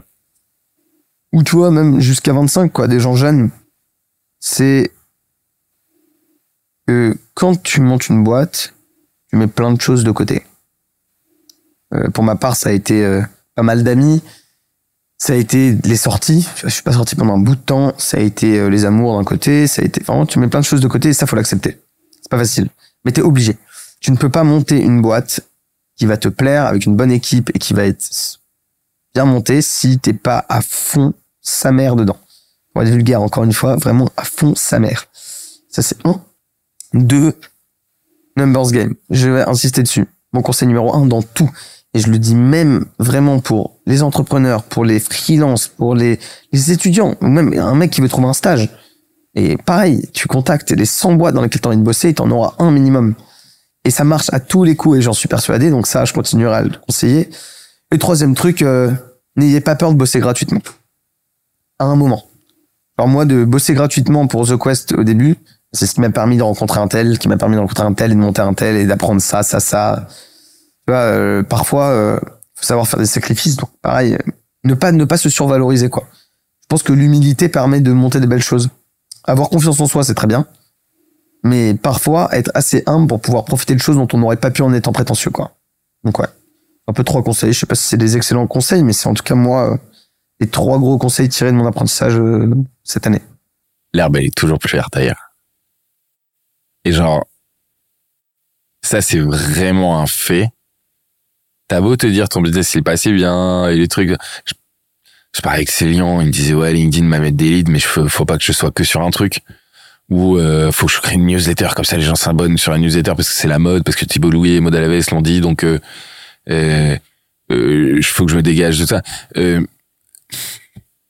L'herbe, elle est toujours plus verte ailleurs. Ce que vous faites est incroyable. En effet, s'il n'y a pas les résultats escomptés, bah, changer, tu vois? Mais faut pas croire que parce que tu fais du gros et que demain euh, tu vas faire pousser des radis, ce sera moins difficile et plus facile. Genre, il n'y a pas de meilleure activité et j'ai tout testé sur LinkedIn. Il n'y a pas un truc qui marche mieux qu'un autre. Tu peux faire du ghostwriting, de la formation, de l'ads, euh, euh, de l'accompagnement, du coaching, euh, des logiciels, peu importe. Il y en a pas un, c'est mieux qu'un autre, en fait. Genre, et, et j'ai fait aussi d'autres business. Il n'y a pas un business, le, le business physique est pas mieux que le business en ligne. Le business ça, c'est pas mieux que le business en ligne. Le business en ligne est pas mieux que euh, un business stradi. Le fait de monter une énorme boîte est pas mieux que d'être solopreneur. Le fait d'être solopreneur, c'est pas mieux que de monter une petite structure. Euh, faire du physique, c'est pas mieux. euh, Tu vois, euh, vendre ou ouvrir un resto, c'est pas mieux que. En fait, genre, on a tendance à toujours se projeter, à aller changer de truc. Mais en fait, ce qui fait le succès d'une chose, de l'entrepreneuriat en général et d'un projet, et je suis convaincu d'un truc, c'est à 99,9% euh, bah, le fait de tenir dans la durée, quoi. Ça, c'est tu sais que c'est un gros shift que j'ai eu Ouais. dans, dans la façon d'appréhender les choses. Quand tu dis shift, c'est c'est toi aussi euh, tu ouais. C'est euh, et que m'a amené la muscu Ah bah ouais. et, qui me, Ah ouais, et que la ouais. muscu me rappelle tous les jours. C'est le fait de ne pas de choisir sa souffrance Ouais. plutôt que son bonheur. Ouais, t'as raison. Ouais, t'as ouais. Vrai. c'est dans l'apprivoisement de cette souffrance, dans le choix de cette souffrance-là, que tu vas pouvoir cultiver ton bonheur. C'est ouf. Euh, Il y a un exemple typique, euh, le, un des mecs qui m'inspire le plus en ce moment sur euh, les réseaux sociaux, mais euh, mais euh, c'est euh, un, un mec qui s'appelle euh, George Garrido. Ok. Euh, je, je le prononce ultra mal, c'est un espagnol. Euh, El Siberiano, euh, Ok. c'est son blaze. Euh, il a tout pété pendant le confinement. Bah d'ailleurs, on en revient à cette notion de timing. Meilleur batteur que j'ai jamais vu ever. Il est hallucinant. Il a 25 piges, t'as l'impression qu'il en a 35. Ok. En termes de technique, en termes de niveau, t'as l'impression qu'il a 70 ans tellement il est bon. Euh, c'est hallucinant. Il est hallucinant. Mais euh, ça fait 7-8 ans qu'il joue 8 heures par jour. Ouais, 8 voilà. heures par jour. Et la théorie des Comme 100 un malade milliards, des trucs. ouais. Mais comme un malade mental, mais avec un niveau d'exigence mais euh, délirant. Et t'es typiquement dans le cas de quelqu'un qui a choisi sa souffrance. C'est-à-dire que lui, il le dit, mais j'en peux plus de jouer 8 heures par jour, j'en peux plus, mais je sais pourquoi je le fais, quoi. Et euh, ouais, je suis sûr et certain que lui, euh, que lui pourrait voir la- la- l'herbe plus verte ailleurs. Il a choisi son truc. Et, euh, et en fait, c'est une constante que tu vas observer chez 100% des gens qui ont des résultats, c'est qu'à un moment donné, ils ont choisi le, euh, ils ont choisi leur souffrance. Et, et c'est à, à travers cette souffrance qu'ils réussissent à transcender cet état-là et à cultiver leur Il bonheur. y a un mec qui s'appelle Biohacker 3.0 là sur euh, Insta. Tu le suis ou pas? Il s'appelle Steve le mec. Pas du tout. Il a fini genre je sais pas 4 marathons, euh, 40 marathons, euh, 4 Ironman, 2 super Ironman. Il a 25 ans quoi. Euh, je suis pas hyper sûr euh, de ces informations, Euh, mais je sais qu'il a fini plusieurs Ironman et plusieurs super Ironman. Tu sais qu'il y a une version évoluée de l'Ironman qui est juste un truc euh, Une complètement forme de débile. suicide. Ouais, vraiment. et il fait euh, 22 ou 29 heures de sport par semaine. Il m'envoie un message, il me dit, va courir 10 minutes, tu vois. Et juste, juste, tu vois, c'est con, mais le, le micro-effort répété t'amène à, euh, le résultat escompté. Et ce qui est ouf, c'est que en me disant, va courir 10 minutes, il m'a fait ouvrir un peu genre le truc de, bah, en fait, si je le fais une fois, je peux le faire une deuxième fois, une troisième fois. Et je vois dans ses stories, quand il pleut, il va courir quand même et il court moins longtemps. Bah, c'est pas grave, tu vois. Et en fait, bah, sur sa lancée, puis il a couru un kilomètre, puis deux, puis huit, et puis il a fait un, un semi-marathon, il est rentré chez lui, quoi, tu vois. En, Mais- en- en additionnant les blocs de 10 minutes. Petite étape par étape, les choses se construisent. Et ça, c'est vraiment la deuxième chose. C'est que les choses prennent du temps et il faut, faut pas se laisser leurrer par des réussites instantanées. Ça, ça existe quasiment pas. Euh, C'est ça ton deuxième apprentissage? Ouais, c'est vraiment euh, les choses prennent du temps et le paramètre temps, euh, tu pourras jamais le compresser. Il est incompressible. Euh, euh, moi, ça fait quatre ans que je suis sur LinkedIn. Euh, si je connais autant de monde, c'est parce que ça fait quatre ans que je suis sur LinkedIn. Tu peux pas arriver et genre me rattraper euh, en un an. Euh, parce qu'il faudrait que tu passes autant de temps que j'ai passé avec autant de personnes sur la même intensité. Or, si j'ai eu quatre fois plus de jours que toi, bah forcément, t'as juste pas assez de temps. Ou alors tu dors pas. Mais même en ne, pas dormant, euh, enfin, et ça c'est vraiment mon deuxième apprentissage, c'est la théorie des effets cumulés ou tout ce que tu veux, mais c'est étape par étape, c'est by step, petite petite brique par petite brique, et en fait, t'y vas, tu vois, et tu le vois vraiment sur la long, sur le long terme. Euh, alors après, il y a plein d'apprentissages, mais il y a un truc que j'aime beaucoup, c'est euh, je travaille pas les week-ends. Je finis genre 18h, je finis de bosser, et je me mets à 9h, tu vois. Bah franchement, bosser tout le temps, euh, c'est pas le mieux. C'est bien aussi de passer du temps euh, à ne pas bosser. Et je pense que la, le plus dur, euh, c'est de définir. Et c'est un truc moi j'ai compris, c'est vraiment prends pas un grand break, fais pas des rushs. En tout cas, moi personnellement, je me suis dit ça. Les rushs de je travaille six mois comme un psychopathe et je me reposerai un mois, ça va pas marcher pour moi. Donc moi, j'ai découvert un truc qui marche très bien, c'est que je suis entrepreneur, mais j'ai une vie de salarié. Et c'est très cool, tu vois. Et sauf que ça me rend tellement productif, euh, avec une intensité euh, complètement tarée euh, sur les heures de boulot, que moi, le dimanche, paradoxalement, je n'ai qu'une envie. Euh, bon, c'est c'est passer un bon dimanche, mais d'être lundi. Genre là, ça m'a fait chier que le lundi soit férié. Parce que je prends tellement de temps pour moi qu'en fait, il y a aussi des moments où j'ai envie d'avancer, tu vois, et d'y aller. Et alors oui, j'ai créé mes posts le week-end, etc. Mais le fait vraiment d'avoir pris du temps pour moi, déjà, ça me fait voir beaucoup plus loin. Ça m'évite de, de, de, de craquer sous la pression de la fatigue, sous la pression de, de, de toutes les choses qui peuvent arriver, parce qu'entrepreneur, c'est gérer des merdes à 24. C'est à peu près que ça. Euh, en tout cas, c'est, c'est gérer des problématiques. Euh, et te le diront le mec qui vient de commencer à créer sa boîte euh, et le mec qui a euh, fait 40 milliards quoi. Euh, tu rencontres des problématiques que tu vas régler et en fait euh, juste j'ai découvert plus d'entrepreneurs successful euh, qui savaient prendre des pauses que d'entrepreneurs successful qui passaient leur temps à bosser. Et ça, c'est un des paramètres, euh, je pense, qui est quasiment obligatoire. Euh, c'est de savoir transformer son travail en kiff, savoir s'écarter aussi de son boulot et euh, savoir juste déconnecter. Parce que l'entrepreneur, il a aussi besoin du- d'un équilibre et que l'équilibre vie perso et vie pro, il se trouve pas dans euh, juste faire de l'oseille et après. euh, non, c'est c'est. euh, alors oui, il y a des rushs d'une semaine, deux semaines, six mois. Il y a des moments où c'est genre faut cravacher, tu vois. Mais savoir faire des pauses et savoir vivre comme un salarié, c'est un truc que genre j'ai juste kiffé et qui euh, mine de rien m'a apporté beaucoup plus d'intensité, beaucoup plus de résultats que de travailler à 24 et, et t'user. Conseil de mon mentor, beau-père, euh, vendredi dernier. Il est midi, je suis en mode vas-y, je vais déchirer mon après-midi, je vais faire plein de trucs. Il m'a dit ma, ma mec, on est vendredi, euh, c'est le week-end de Pâques, euh, genre, t'envoies tes factures, euh, tu fais tes relances et tu fermes ton ordi, genre juste kiff, tu vois. Il y a pas d'activité, les gens vont pas te répondre, tu vas t'user à faire des des des des, des- à lancer des pavés euh, dans la mare, euh, c'est à peu près tout ce qui va se passer quoi. Euh, ou à faire des coups, coups d'épée dans l'eau. C'est plutôt celle-là. C'est les coups d'épée dans l'eau. Ouais, mais tu peux aussi en Envoyer profiter un pour des dans pavés dans la barre. hein. Et, euh, il faut surtout euh, préparer sans arrêt la suite. C'est-à-dire quand t'es 15 et que tu passes à 20, bah il faut se demander comment tu vas être à 40. Et quand t'es 40, il faut te demander euh, comment tu vas être quand tu vas être 80. Quoi. Donc ça, ça a été euh, beaucoup de boulot. Là, depuis le début d'année, euh, depuis le début de l'année, on est vraiment sur la, la, la construction d'un plan de croissance durable.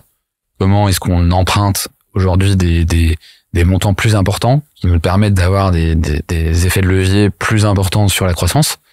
Avant, on empruntait pour chaque centre. Aujourd'hui, on emprunte des, enveloppes pour pouvoir ouvrir plein de centres d'un coup. Ça fait aussi gagner du temps. Mais en face, il faut mettre les équipes pour pouvoir déployer, parce que ouvrir des centres, c'est du boulot. Euh, voilà, là, on est là-dessus. Et puis euh, là, le- l'enjeu du semestre qui vient de démarrer, du trimestre qui vient de démarrer, c'est vraiment euh, de d'aller vers une prise de décision sur euh, sur la suite et notamment sur euh, l'international, puisque euh, nous, on va avoir quand même bientôt maillé le territoire français.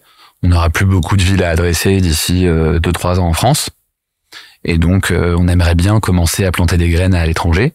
Et l'enjeu, c'est de savoir bah, quels sont les marchés les plus porteurs, euh, quels sont les marchés où le loisir euh, d'intérieur est le plus euh, dynamique. Euh, Est-ce que les modèles économiques dans ces pays-là sont aussi euh, sont aussi intéressants que celui de la France Et du coup, réussir dans une démarche presque de consultant, tu vois, à déterminer dans quel ordre on fait les pays. Est-ce que ces pays on va les adresser en succursale? Est-ce qu'on va faire de la succursale et de la franchise? Est-ce que potentiellement on va y faire que de la master franchise? C'est ce qu'on a fait en Australie d'ailleurs. L'Australie c'était une opportunité, ça rentre pas forcément dans le plan de base, mais on a vendu une master franchise.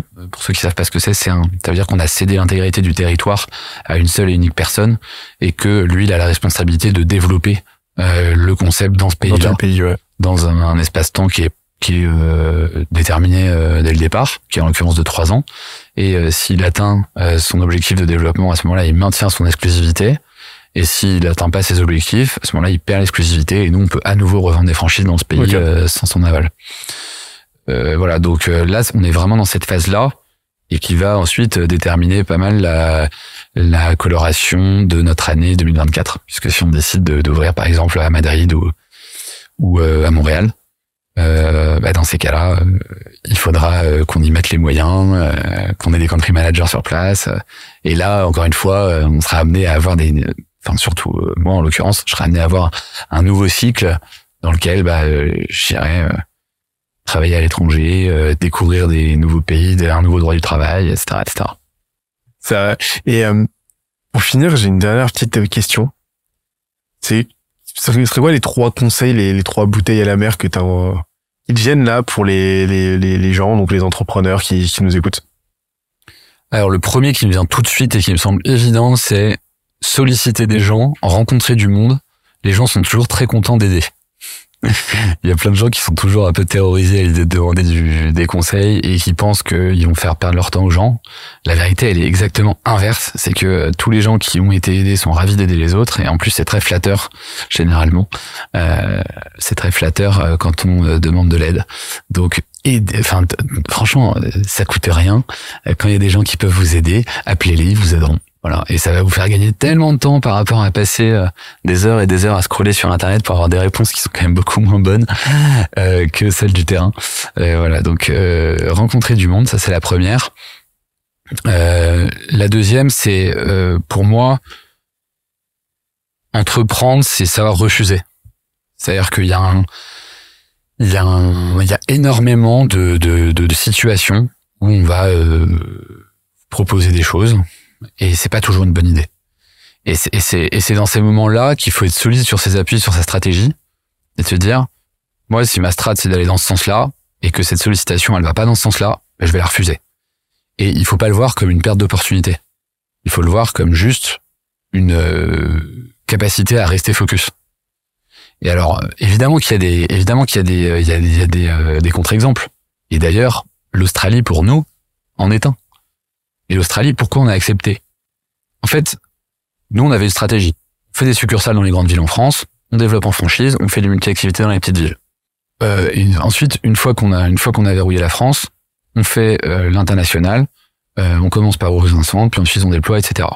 Et au milieu de tout ça, on a une opportunité qui se présente à nous, qui est euh, d'ouvrir une master franchise en Australie.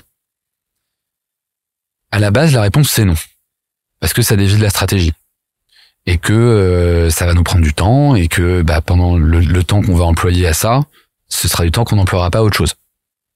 Donc, on n'y va pas. Et après, on n'est pas débile. Donc, on, on- on étudie quand même un petit peu le truc. Et là, on se rend compte que la personne qui nous sollicite, elle a développé un réseau d'escape game en master franchise en Australie. Il est ouvert 8 centres. Il a développé un réseau de, de réalité virtuelle, Virtual Room, d'ailleurs que je salue parce que c'est, on s'entend très bien. Euh, c'est eux qui nous ont présenté d'ailleurs euh, Robin le franchisé australien. Ils ont développé Virtual Room, ils ont ouvert 5 centres. Donc là, on se dit, ok, est-ce que ce serait pas le bon opérateur pour l'Australie? Finalement, nous, on sait que l'Australie, on le fera jamais en propre. Donc là, ça vaut le coup. On a une opportunité, on va dessus. Mais il faut distinguer ce genre d'opportunité de la demande que, que- quotidienne de ah euh, euh, voilà salut je suis influenceur j'ai 3000 abonnés est-ce que je peux venir jouer gratos chez vous? Non pourquoi? Parce que notre strat c'est les influenceurs il faut qu'ils soient dans notre domaine sinon enfin ou qu'ils aient des communautés complètement énormes euh, sinon il n'y a pas de raison euh, qu'on leur offre des parties parce que ça nous est pas bénéfique. Donc on reste focus là-dessus. T'as 3000 abonnés t'es lifestyle on prend pas. Euh, ah, euh, est-ce que vous auriez une solution pour euh, faire du quiz euh, euh, mobile, une solution mobile pour faire du quiz dans les entreprises? Non, on fait pas. Notre strat, c'est développer des lieux physiques pour créer du lien. Du coup, bah non. En fait, on aurait plein de clients si on allait dans les boîtes avec des petits pupitres événementiels et tout. Et c'est pas notre proposition de valeur, donc c'est non. Et les gens disent ah ouais, mais c'est dommage. Ouais, c'est dommage. Et en fait, euh, Bah, Fais-le toi, c'est voilà. pas notre game. Exactement, c'est pas notre truc. Et donc, euh, bah voilà, il faut il faut savoir refuser. C'est pas toujours simple parce que derrière, tu vois l'opportunité commerciale, l'opportunité de te développer. Et... Qui est pertinente en soi. Complètement. Qui est pertinente, mais et c'est d'autant plus dur de, de la refuser. Exactement. Et c'est clair. Oui, parce que quand elle est pas pertinente, bon, ça va. Ouais, je t'en fous, mais Ouais. quand tu sais que ouais, là il y a un truc, mais Exactement. Les conseils que tu reçois n'ont pas tous la même valeur en fonction de la personne qui te les donne, tu vois. Donc en gros, tu vois, quelqu'un qui a jamais rien fait dans sa life et qui a pas prouvé, tu vois, que c'était un entrepreneur à succès, ou en tout cas ce que moi je définis comme être un entrepreneur à succès, mais qui me donne un, et un conseil sur quelque chose qu'il a jamais fait, où il a jamais mis les mains dans le cambouis, etc. En fait, ça a zéro valeur pour moi, tu vois. Et il y a eu une époque où en fait, euh, de par, euh, tu vois les les job titles ou etc. Tu vois, je pouvais me laisser influencer en fait par euh, par euh, par ça. Donc euh, que ce soit euh, par exemple des investisseurs, tu vois, des gens qui bossaient dans des boîtes prestigieuses et tout. Mais en fait, avant d'écouter les conseils de certaines personnes, essaye de de faire un peu, tu vois, ton euh, ton check sur qui ils sont, qu'est-ce qu'ils ont fait, qu'est-ce qu'ils ont vraiment fait, tu vois. Ça c'est le, le premier point, c'est tous les conseils euh, n'ont pas vraiment la même valeur et bien passer du temps à filtrer, tu vois, ce qui est important ou pas important. Second conseil, c'est euh, ton environnement, c'est la chose la plus précieuse sur Terre. Donc, euh, prends-en soin. Que ce soit, euh, tu vois, être sûr d'avoir euh, des bons potes, avoir des gens qui t'inspirent, avoir des gens qui te qui te mettent mal à l'aise par leur ambition, tu vois. Ça, c'est un truc si tu as envie de construire quelque chose euh, d'impressionnant, il faut que tu sois avec des gens où euh, quand euh, limite t'es dans la pièce avec eux, tu te dis putain mais en fait mon projet c'est de la merde, je suis pas du tout ambitieux et je veux rien, tu vois. Donc ça c'est ça je pense que c'est grave important. Et le troisième euh, le troisième conseil ça serait toujours avoir un biais vers l'action, tu vois. Euh, c'est bien de penser, c'est bien de faire des plans, mais en fait, il n'y a pas de plan, tu vois. Les meilleurs business ne sont jamais évolués euh, et n'ont jamais n'ont jamais évolué grâce à des grâce à des plans, tu vois. Même les Steve Jobs euh, à Apple ont toujours foiré. Euh, là où ils pensaient que ça allait être des succès, que ça allait tout changer, ben en fait, ça a été la merde. Quand tu regardes genre Lisa par exemple, tu sais le le le- l'ordinateur que Steve Jobs avait créé, qui était son projet bébé pendant des années et tout, ça a pas du tout marché. Alors que la boîte a été cotée en bourse et qu'en fait euh, l'autre projet qui ramenait le plus de thunes, c'était Steve Wozniak qui l'avait fait et qui était un autre truc. Mais plus tard, par contre, il est venu avec des idées qui étaient folles.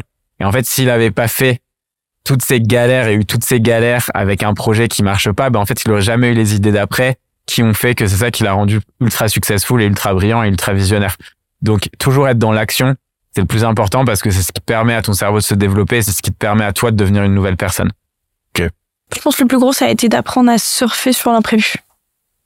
C'est-à-dire que qu'importe à quel point tu vas planifier quelque chose, tu veux que ça se passe comme ça, t'as tout fait pour que ça se passe comme ça, bah apprendre à, si ça se passe pas comme ça, mais pas comme tu l'avais prévu, quand même continuer à surfer. Et apprendre à, ok, te réadapter. Je te prends un exemple on a changé 15 fois la stratégie SEO en cours d'année. 15 fois. Tout le temps. On revoit tout, tout le temps. Pareil pour le SI, pareil pour la boîte. Pareil pour le management. On revoit tout, tout le temps, en fait. Et le plus gros apprentissage que j'ai pu prendre sur ces 12 derniers mois, c'est qu'importe à quel point t'as planifié un truc dans ta tête et tu penses que ça va passer comme ça et que t'as tout fait pour que ça se passe comme ça, si ça se passe pas comme t'avais prévu, faut quand même que tu continues. À surfer, à te réadapter et dire, ok, vas-y, je m'adapte. Ok, vas-y, je m'adapte. Ok. Ça, c'était plus gros. Pas hésiter à tout péter, tout reconstruire. péter, reconstruire, continuer. Et même si des fois, ça, tu sais, t'as toujours ce truc un peu de résilience au changement. Dis, ah, mais j'avais prévu, ça se passe comme ça, ça se passe pas comme ça. Je comprends pas pourquoi, euh, ah, faut tout refaire. Et t'as deux fois. Soit tu restes dans, dans ta tête et tu te dis, ok, fallait que ça se passe comme ça, donc je voulais que ça se passe comme ça, donc t'essayes de faire en sorte que ça se passe comme ça, mais ça arrivera pas. Soit option 2, tu te dis, ok, je m'adapte. Euh, si ça doit se passer comme ça, bah, c'est parti. Et euh, on y va un peu en, en surf, on sait pas trop où on va, même si c'est bien connu, et on tente quand même. Et je pense que ça a été aussi une de nos plus grandes forces, c'est toujours s'adapter. Euh, pas hésiter à tout casser. Genre, ok, on pensait que ça fonctionnait comme ça, ça fonctionne pas comme ça, c'est pas grave. Vas-y, on refait. Ah, on était super expert, maintenant on est nul. Ah bon, on réapprend tout. C'est parti. Ok, donc euh, naviguer dans le chaos Naviguer dans le chaos. et pas hésiter à tout péter en fait pour euh, pour rebâtir des fondations plus solides C'est ça. qui montent plus haut que la fois précédente en fait. C'est ça. Ça c'est un vrai truc hein. C'est un truc qui est traumatisant pour euh, beaucoup de beaucoup de gens, beaucoup d'entrepreneurs, etc. C'est euh, computer le fait que ouais, et ben progresser, ça inclut de péter ce que t'as fait, pas hésiter à péter tes process, à à tout revoir, tout réinventer et euh, et en fait euh, euh, ouais t'as beaucoup de gens qui qui sont entitled en fait qui bloquent sur ce qu'ils ont projet. Ouais, mais en même temps, c'est, je trouve que tu vois, il y a des fois où t'as l'impression que t'es au max de ce que t'as pu apprendre. Tu penses que là t'es l'expert euh, numéro un là-dedans. et boum, tu dois tout recommencer de zéro. Ouais, je trouve ça hyper enrichissant, mais ça peut faire super peur parce que tu dis, ok, j'ai plus de base. Genre, j'avais des super acquis, là, j'en ai plus du tout. Et je comprends, je comprends tout à fait qu'il y ait des gens qui se disent, attends, j'en ai marre que ce soit toujours, euh, je monte, je redescends, je monte, je redescends, mais c'est un peu le jeu aussi. Mais c'est un problème euh, là plus. Euh, c'est un problème d'ego en fait en général. Hein. C'est-à-dire que euh, t'es attaché à l'image que tu t'es d'expert, que tu t'es construite, qui te rassure, qui te donne une identité, qui donne, euh, qui donne une autorité, une constance, contenance. Et euh, là en fait, tu dois te défaire de cette image-là. Et en fait, euh, ouais, ça, ça, ça bloque beaucoup de gens quoi. Et en fait, euh, au bout d'un moment, c'est juste comprendre bah, que non, en fait, il y a pas d'image, on s'en fout, quoi. On n'est pas là pour ça. Et, euh, et euh, c'est là que tu comprends que l'ego, ouais, a tendance à être un, un booster, mais aussi, quand il est mal dosé, à être un vrai problème. Un quoi. vrai frein aussi pour ça. Ce serait quoi les trois conseils que tu aurais envie de donner aux gens qui nous écoutent là, qui viennent? Spontanément, ou que tu aurais aimé te donner à, toi il y a quelques années Euh, je pense que le premier conseil que je me suis déjà toujours donné et qui m'a beaucoup aidé moi à avancer, tu vois, que ce soit freelance, que ce soit Walaxy, que ce soit dans, le pro, dans perso, c'est de pas hésiter à avoir du culot et en fait à, à y aller en fait, tu vois. Genre, euh, c'est con, t'as jamais fait ça, bah t'as pas besoin d'avoir passé 17 formations pour le faire. Vas-y. Genre, lance-toi et c'est pas grave si tu te plantes, tu vois. Et euh, deuxième conseil, c'est les échecs, c'est ultra positif même si ça fait peur. Mais il y a, y a besoin d'en vivre. T'as besoin de te planter, t'as besoin d'avoir des périodes de flop, des périodes t'es t'es down, tu vois, t'as as besoin de périodes où tu remets tout en question et ça fait peur. T'as besoin de te planter, t'as besoin qu'il y ait des projets des fois qui marchent pas aussi. Parce que c'est grâce à ces périodes-là que tu vas pouvoir construire l'étape d'après et progresser encore plus. Tu vois, moi, c'est dans toutes les périodes où, je sais pas, je loupe un truc, je me prends trois, quatre gifles. C'est mes périodes où je je m'introspecte le plus. Je pose de, de fou les fondations. Et qu'après, en fait, j'explose x3. Ok. Euh, je sais pas, même si des fois tu te plantes et que tu pensais que ton projet il allait super bien cartonner, ça marche pas du tout. Tu vois, moi, ça m'est arrivé de lancer des formations, ça ne marche pas du tout. Et j'étais dégoûtée sur le coup parce que tu passes énormément de temps dessus. Et après, tu te dis, mais en fait, c'est quoi? Je vais tourner ça en opportunité. Elle a pas marché, pourquoi? Ok, je reconstruis tout, tac, tac, tac, tac, et je vais parler de mon échec. Et je vais documenter mon échec. Et là, tu reviens un peu plus en force. C'est un peu euh, accepter, en fait, qu'il y ait des périodes un peu moins cool. Et que même si on a l'habitude, des fois, d'être toujours max, bah, c'est ok que ce soit pas toujours le cas, tu vois. Comme on peut pas toujours être dans la surperformance. Alors, par exemple, toi, tu publies énormément sur LinkedIn, tu vois. Et euh, des fois, il y a un peu cette notion tu dis, mais comment euh, cette personne, elle fait pour publier autant et toujours être dans la surperformance et toujours, euh, tu sais, faire des posts meilleurs que les autres et tout, et jamais s'épuiser? Bah, en fait, je pense qu'il y a personne qui peut toujours être dans la surperformance, tu vois. Et c'est ok des fois de revenir à la normale. Puis un peu apprendre à relativiser, à Ouais. Et chercher à justement travailler comme ça euh, de façon un peu sinusoïdale pour augmenter en fait ton seuil moyen de performance quoi. Donc tu vas tu vas tu vas mettre des gros coups de collier. Par exemple là tu prends l'exemple de ma, fréquence de publication. Bah j'arrive à publier deux fois par semaine parce que pendant une période je publiais quatre fois. Euh, deux fois par jour parce que parce que je publiais quatre fois par jour pendant un moment. Quatre fois par jour c'était pas tenable pour moi. Par contre le fait de le fait de l'avoir fait pendant une période donnée et ben m'a permis d'élever mon seuil de performance. Et quand je suis redescendu à deux postes limite de vivre ça comme euh, comme euh, une facilité en Ouais. fait comme un cadeau que je sais tu vois. Et euh, et donc en fait euh, ma l'idée c'est de te mettre dans le rouge.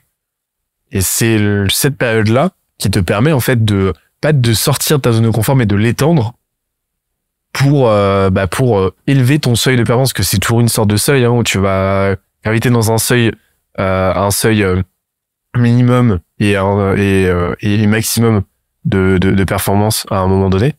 Et au milieu t'as la t'as la moyenne quoi.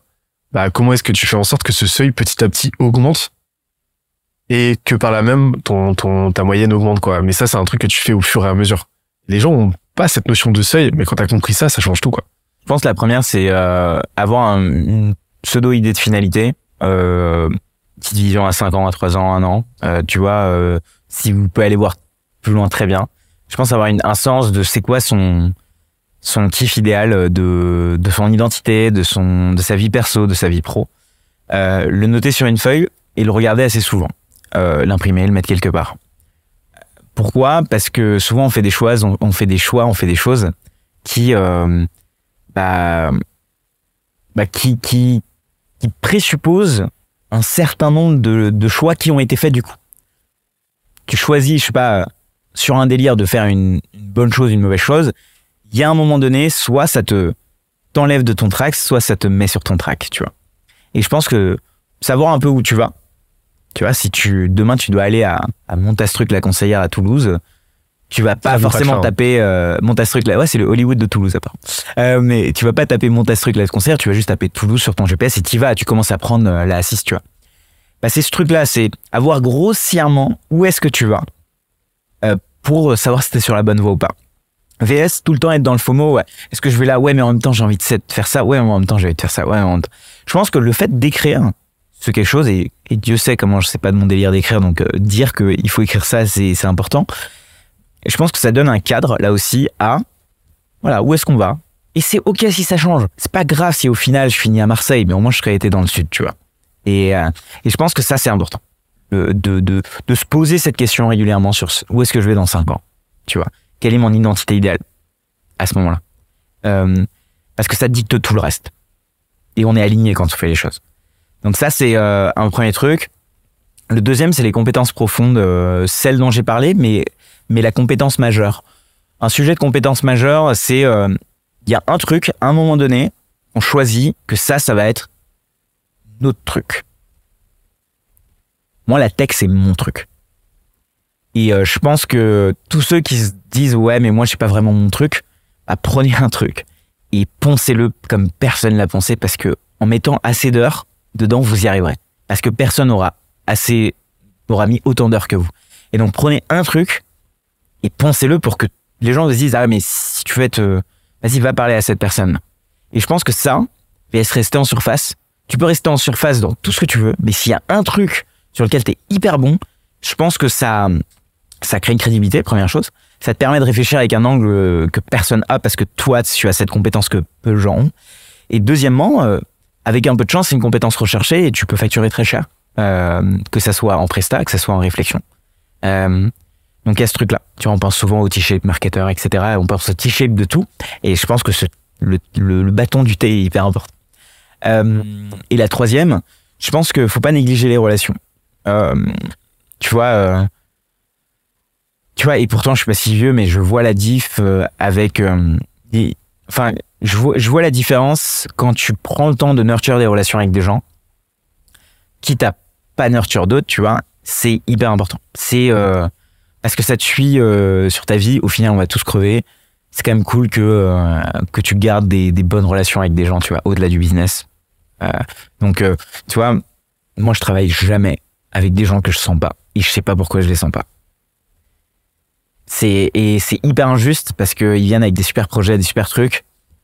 Je sens pas le truc, donc je vais dire non. Et, euh, et ça me fait mal parce que je sais pas trop pourquoi, mais je veux pas me forcer à dire oui juste pour parce que tu m'as posé la question, tu vois. Et donc, euh, par contre, les gens qui me disent, euh, qui, qui, avec qui je sais que ça match et ça continue de matcher, mais tout mon amour, tout mon cœur, tout mon kiff, euh, fera des choses ensemble, quoi. Et on va kiffer ensemble, on partira en vacances ensemble, etc. Et euh, est-ce qu'il y a une question que je t'ai pas posée que t'aurais aimé que je te pose? Je pense qu'on a bien fait le tour du sujet. Euh, je pense une, une réalité aussi, c'est euh, être ok dans sa dans sa vie. Euh, tu vois, euh, en fait, sur- ses fondamentaux. euh, je pense que tu vois, l'entrepreneuriat, c'est un truc qui, qui vient, qui te détruit un peu, qui te met des coups de boule, des euh, des. Tu sais, quand tu fais des abdos, ça te tape euh, sur le truc, ça te met des droites et tout. Je pense qu'avoir des fondations solides, euh, c'est cool.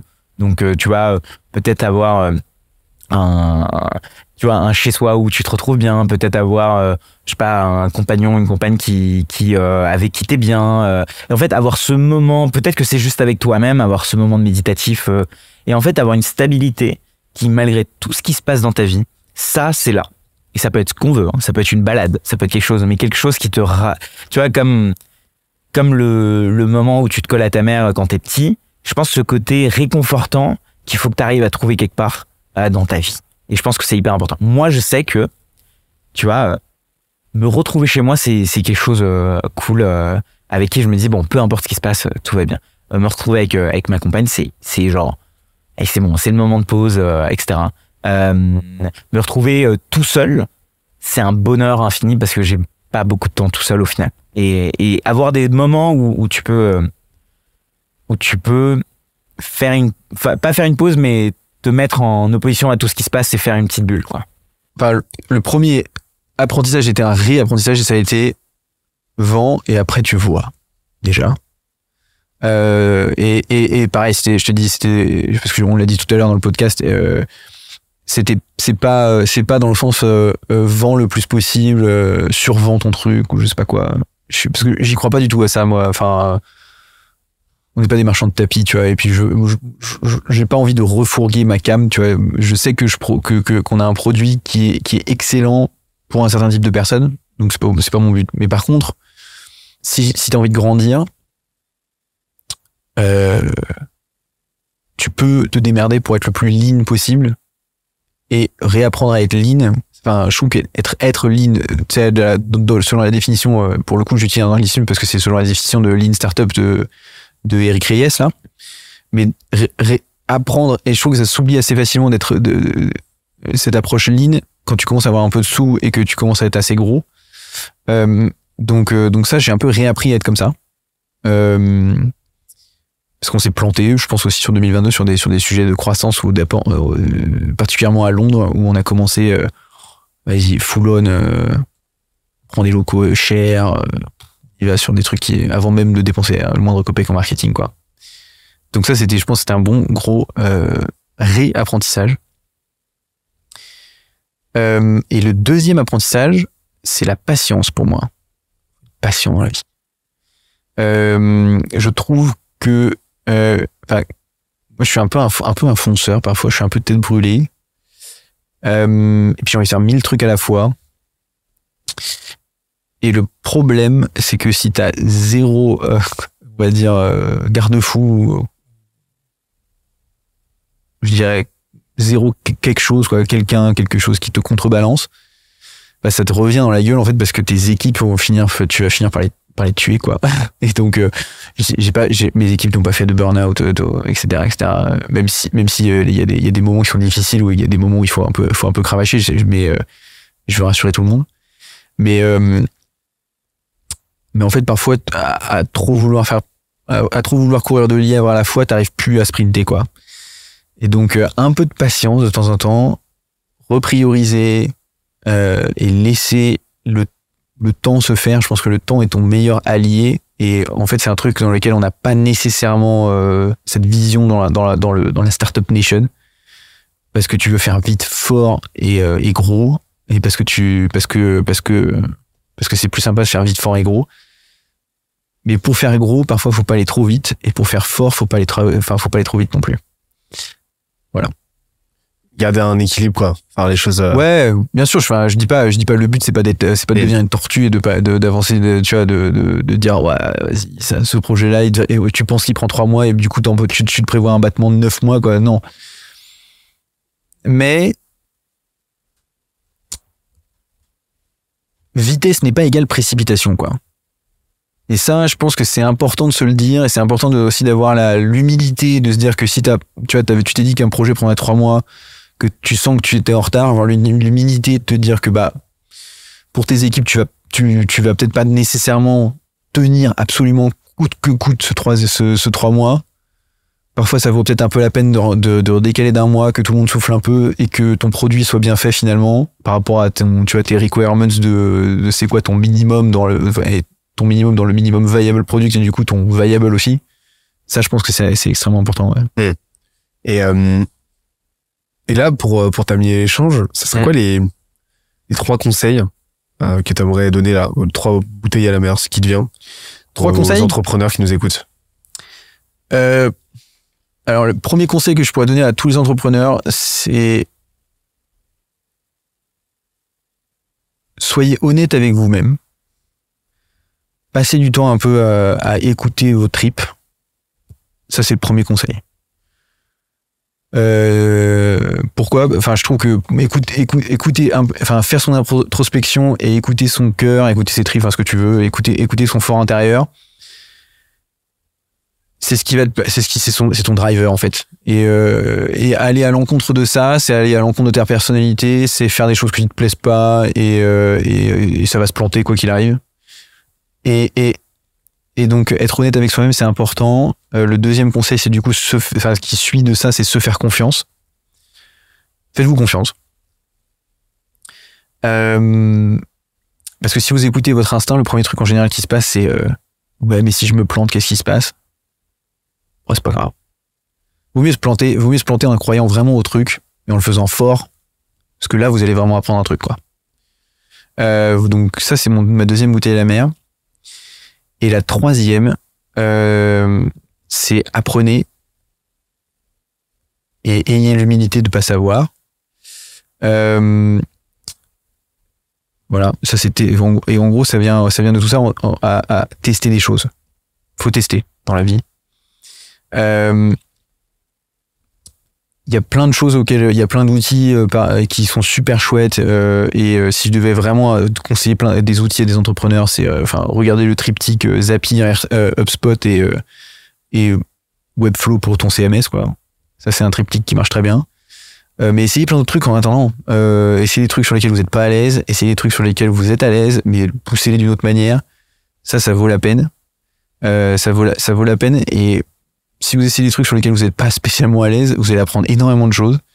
Euh, et ça va vous ouvrir sur énormément de trucs. Euh, moi, je me suis ouvert sur plein de choses sur le, sur le GDA, sur la façon de faire mon business. Euh, ok, je croyais pas. euh, genre, tu m'aurais posé ce, truc-là il y a quatre ans, je t'aurais dit laisse tomber, alors qu'en fait, euh, ça vaut la peine. Et je pense que c'est déjà trois, trois bons conseils, ouais. Ouais, on peut garder cette idée d'explorer sa curiosité, de la documenter, de d'oser faire des choses exceptionnelles, d'oser les montrer, de de plus avoir peur d'être fort, quoi. C'était fort, je pense c'est une des leçons du Muay Thai. De prendre la responsabilité de sa vie. Qu'est-ce que ça veut dire de prendre la responsabilité de sa vie? Trouver sa quête, s'il y en a une. Une vie enthousiasmante, tout simplement. une de mes meilleures décisions business cette année, ça a été de lancer ce podcast. Pourquoi? Parce que ça a été déjà d'un point de vue branding phénoménal. Euh, niveau positionnement aussi, parce qu'aujourd'hui, ça a rendu vachement plus intelligible la catégorie et le mode opératoire qu'on est en train d'amener. Et parce qu'on est vraiment dans cette logique de création de catégorie. Et ça a do- donné des, en fait, ça a été, hum, ça a été mon, ma décision à plus fort effet de levier cette année. Déjà d'un point de vue marketing, comme je l'ai dit, on commence à avoir de plus en plus de monde qui nous écoute. On a dépassé les 200 000 écoutes là allègrement. Euh, déjà d'un point de vue opportunité aussi, parce qu'on commence à avoir de plus en plus de. Ça m'a permis de faire du business avec des gens avec lesquels on que, j'ai reçus. Ça m'a permis de, ça nous permet de générer de plus en plus de leads. Ça a été timide pendant un moment, mais là ça commence à arriver. Donc il y a un vrai effet cumulé en fait qui est très intéressant avec le podcast. Et, euh, Faut savoir et- que d'ailleurs, et- le podcast, toi, t'as as attendu quand même le bon moment. C'est vrai que nous, on a une vision où euh, le podcast, euh, faut qu'il y ait vraiment une première communauté avant de le lancer, euh, pas le lancer euh, vraiment au tout début. En tout cas, c'est notre vision pour éviter qu'il y ait euh, bah, qu'il y ait en fait une croissance beaucoup trop faible et qui, qui, qui, qui nous désespère et qui nous donne envie d'arrêter, quoi, tout simplement. Bah en fait, pour moi, c'est un canal qui est intéressant à ce niveau-là parce que euh, dans une logique de création d'un média, en fait, euh, tu un média, c'est quoi? C'est la- la- l'amalgamation entre trois briques, entre trois typologies de canaux. C'est cana- canaux viraux, euh, LinkedIn, TikTok, Twitter, euh, Short, euh, ce que tu veux. Des canaux à fort effet cumulé, dont le podcast font partie, fait partie. Euh, donc tu as YouTube, euh, le SEO euh, et le podcast, ça va être les grandes familles. Et après, tu vas avoir ta base email, newsletter qui te permet d'être résilient et qui te permet de posséder ton audience. Pour moi, c'est vraiment fondamental d'avoir les trois. Et en fait, bah, moi, ce que je recommande, c'est vraiment, et ce qu'on a fait, c'est vraiment de commencer par créer une audience sur à minima un canal viral. Qu'ensuite, une fois qu'ensuite tu vas pouvoir ramener en mode distribution sur ton euh, sur ton euh, podcast. Et nous, c'est ce qu'on a fait. Et ce qui fait que toutes les semaines, on pousse l'épisode principal de la semaine, parce qu'on en a plusieurs qui sortent euh, chaque semaine. Et ça nous a permis de très rapidement nous positionner euh, sur les plateformes, d'être poussé par les algos et euh, de générer euh, beaucoup d'écoutes, quoi. Et, euh, alors qu'au début, ouais, si on s'était lancé comme ça et que personne nous avait connu, euh, la découvrabilité du podcast, elle est très très compliquée à aller chercher en organique. Et donc, euh, ouais, la distribution pour moi, elle est essentielle pour un Ouais, podcast. quand t'as ce momentum, faut le garder, Ouais, quoi. Exactement. Et donc euh, ouais, et en fait là le podcast ça a été un énorme effet de levier pour moi parce que bah déjà d'un point de vue contenu média, comme je te l'ai dit, euh, marketing ça a été fou, mais aussi parce que euh, ça a été une vraie vraie vraie, enfin euh, ça c'est c'est c'est un des moments de la semaine où euh, où la, la partie R&D avance le plus l'air de rien. Hum. Et Parce justement, que- en termes de R&D, toi, sur les, les Ouais. apprentissages, euh, Bah, en gros, déjà, j'ai compris. Euh, déjà, j'ai compris que euh, tout est fractal. Dans une, donc tout est fractal pour moi à l'échelle de, enfin à l'échelle de l'univers, tu vois, à l'échelle cosmique, à l'échelle, tout est fractal, c'est-à-dire que tu, ce que tu vas observer à sa petite échelle, tu vas l'observer à, à, à l'échelle micro, tu vas infinitésimale, tu vas l'observer à l'échelle, euh, à, à l'échelle de, de, de l'infiniment grand. Et euh, dans les dynamiques, hein, pas dans la, la physiologie euh, observable du truc. Et euh, et, euh, et donc en fait, bah, c'est là que j'ai, tu vois, euh, tout à l'heure, le, premier apprentissage que j'ai que j'ai que je vais te partager, c'est celui dont j'ai déjà parlé tout à l'heure.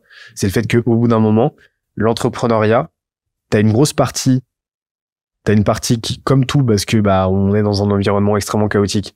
T'as une grosse partie de ton succès qui va être imputée au chaos, donc à ta chance, à ta malchance, aux rencontres que tu vas faire, à ton capital de départ, euh, sociaux, euh, socio-économique, culturel, tout ce que tu veux. Ça, c'est une certitude. Ouais, ça, je vois. Par contre, tu vas être en mesure de faire des choses et d'atteindre un certain minimum symbolique, quoi qu'il arrive, quel que soit ton, sauf exception. Enfin, je parle encore une fois dans dans, le, dans un contexte, euh, dans le contexte d'une économie prospère euh, avec un minimum d'opportunités dans laquelle on vit. hein. Euh, Il y aura toujours des exceptions. Là, je suis pas en train de parler de façon universelle, clairement pas. Mais en France et dans une société similaire à la France, bah en ayant en ayant un minimum de compétences business élémentaires, tu peux faire quelque chose quoi qu'il arrive et tu peux euh, tu peux euh, tu peux avoir atteindre un résultat euh, vachement intéressant. Et pour moi en France, ouais, n'importe qui avec suffisamment de maîtrise sur les sujets dont on a vu parler tout à l'heure, vendre, régaler, peut aller chercher son 10, 15 cas mensuel. J'en suis persuadé. Donc et ça je l'ai observé en discutant. Deuxième chose, euh, j'ai euh, un truc qui m'a marqué chez euh, la plupart, chez, tous les entrepreneurs avec lesquels j'ai discuté, c'est euh, qu'il y a un, ils ont tous, et là donc ces entrepreneurs avec qui j'ai discuté, donc nécessairement que leur boîte marche, tous sont extrêmement humains. Et pour eux, l'aspect culture est fondamental. Ils, ils le verbalisent pas tous comme ça, mais ils ont tous, c'est tous des gens foncièrement euh, que tu sens foncièrement portés sur euh, les gens avec lesquels ils bossent et ils sont là pour faire du bien autour d'eux. Et euh, peu importe leur personnalité, tu vois, on a plus introverti, plus discret et tout, mais ils ont tous compris que leur boîte, en fait, que voilà, que le- leur boîte c'est la somme de ses compétences et la moyenne de ses talents. Ils l'ont compris en fait. Et donc ça, c'est un truc que j'ai observé. Et, euh, et, euh, et troisième truc, alors il y- y en a pas mal qui se bousculent dans ma tête là, mais euh, troisième truc que j'ai observé, c'est que euh, ouais, euh, j'ai j'ai le côté satisfaction client qui me vient, euh, c'est-à-dire vraiment, euh, mais euh, mais t'en as t'en as pour qui euh, l'air de rien c'était un petit peu moins euh, un peu moins prégnant, euh, mais euh, le, le fait que euh, euh, c'est des mecs qui, enfin c'est des c'est des euh, des entrepreneurs des entrepreneurs qui qui, ont pas qui ont pas peur de se réinventer qui ont pas peur de se réinventer et qui ont pas peur de tout revoir euh, de zéro. Un, des plus spectaculaires que j'ai vu, c'est euh, euh, Raphaël Laverne de de Totem, bah, qui du jour au lendemain a perdu 95% de son CA au premier confinement et qui a dû complètement se réinventer ou qu'aujourd'hui a une boîte qui pèse qui pèse deux fois plus qu'à l'époque. Tellement tellement le pivot extrêmement violent agressif qu'il a dû subir, qu'il a dû faire lui a été bénéfique quoi. Et euh, donc ça c'est un truc que j'ai observé. Et, euh, et d'ailleurs bah je te retourne la question. Toi cette année c'était quoi tes, trois gros apprentissages? Euh, mes trois apprentissages cette année, euh, c'est de déléguer, de savoir déléguer. Ça, je pense que c'est un, c'est un art. Euh, t'as envie de tout maîtriser, t'as envie de tout, euh, tout gérer. Euh, on en a beaucoup parlé et euh, c'est vrai que c'est une grosse frustration.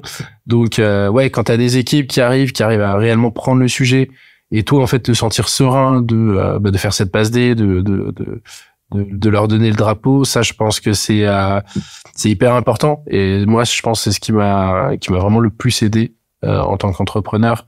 Donc euh, ça, c'était vraiment très très cool. Euh, gros gros apprentissage à ce niveau-là. Deuxième apprentissage, euh, moi je dirais que c'est vraiment sur ce côté développement de produits, vraiment d'être le plus à l'écoute possible de notre clientèle, euh, de notre audience aussi, de toutes les personnes qui sont présentes dans, dans le média. Euh, ça, ça a été, euh, ça a été un gros gros plus euh, parce que forcément, plus tu es proche de tes de tes clients, plus tu leur adresses la, la bonne solution. Euh, donc ça, c'est vraiment deuxième gros apprentissage. Troisième, c'est qu'en fait, on peut clairement allier le fun et, le travail. Euh, et ça, c'est, enfin, je trouve que c'est une bah, c'est le kiff quoi. C'est euh, t'arrives au boulot, c'est euh, t'es entre potes, euh, tu te prends tu te prends pas la tête. Euh, tout le monde a cette envie de euh, de progresser, de de euh, bah, de tout développer, de enfin voilà, c'est- voilà, c'est de se dire que travailler c'est clairement possible euh, de le faire euh, en s'amusant. Euh, et ça même avec une croissance qui euh, qui est euh, qui est présente quoi. Donc euh, voilà mes trois trois gros euh, apprentissages. J'espère que l'épisode t'a plu autant que ça nous a plu de l'enregistrer et de le produire. Si c'est le cas, oublie pas de nous laisser une petite note et euh, de le faire tourner autour de toi. Ça nous aide énormément à faire connaître le podcast, à nous faire connaître et à prêcher la bonne parole d'une croissance saine, durable et rapide. En attendant le prochain épisode, on se donne rendez-vous sur S-C-A-L-E-Z-I-A.co où tu découvriras des cours, des vidéos et des lives en libre accès pour t'aider à faire décoller ta boîte comme jamais. C'est notre promesse, c'est ça qu'on aime faire et on va continuer de le faire. On se dit à très vite. Bye bye.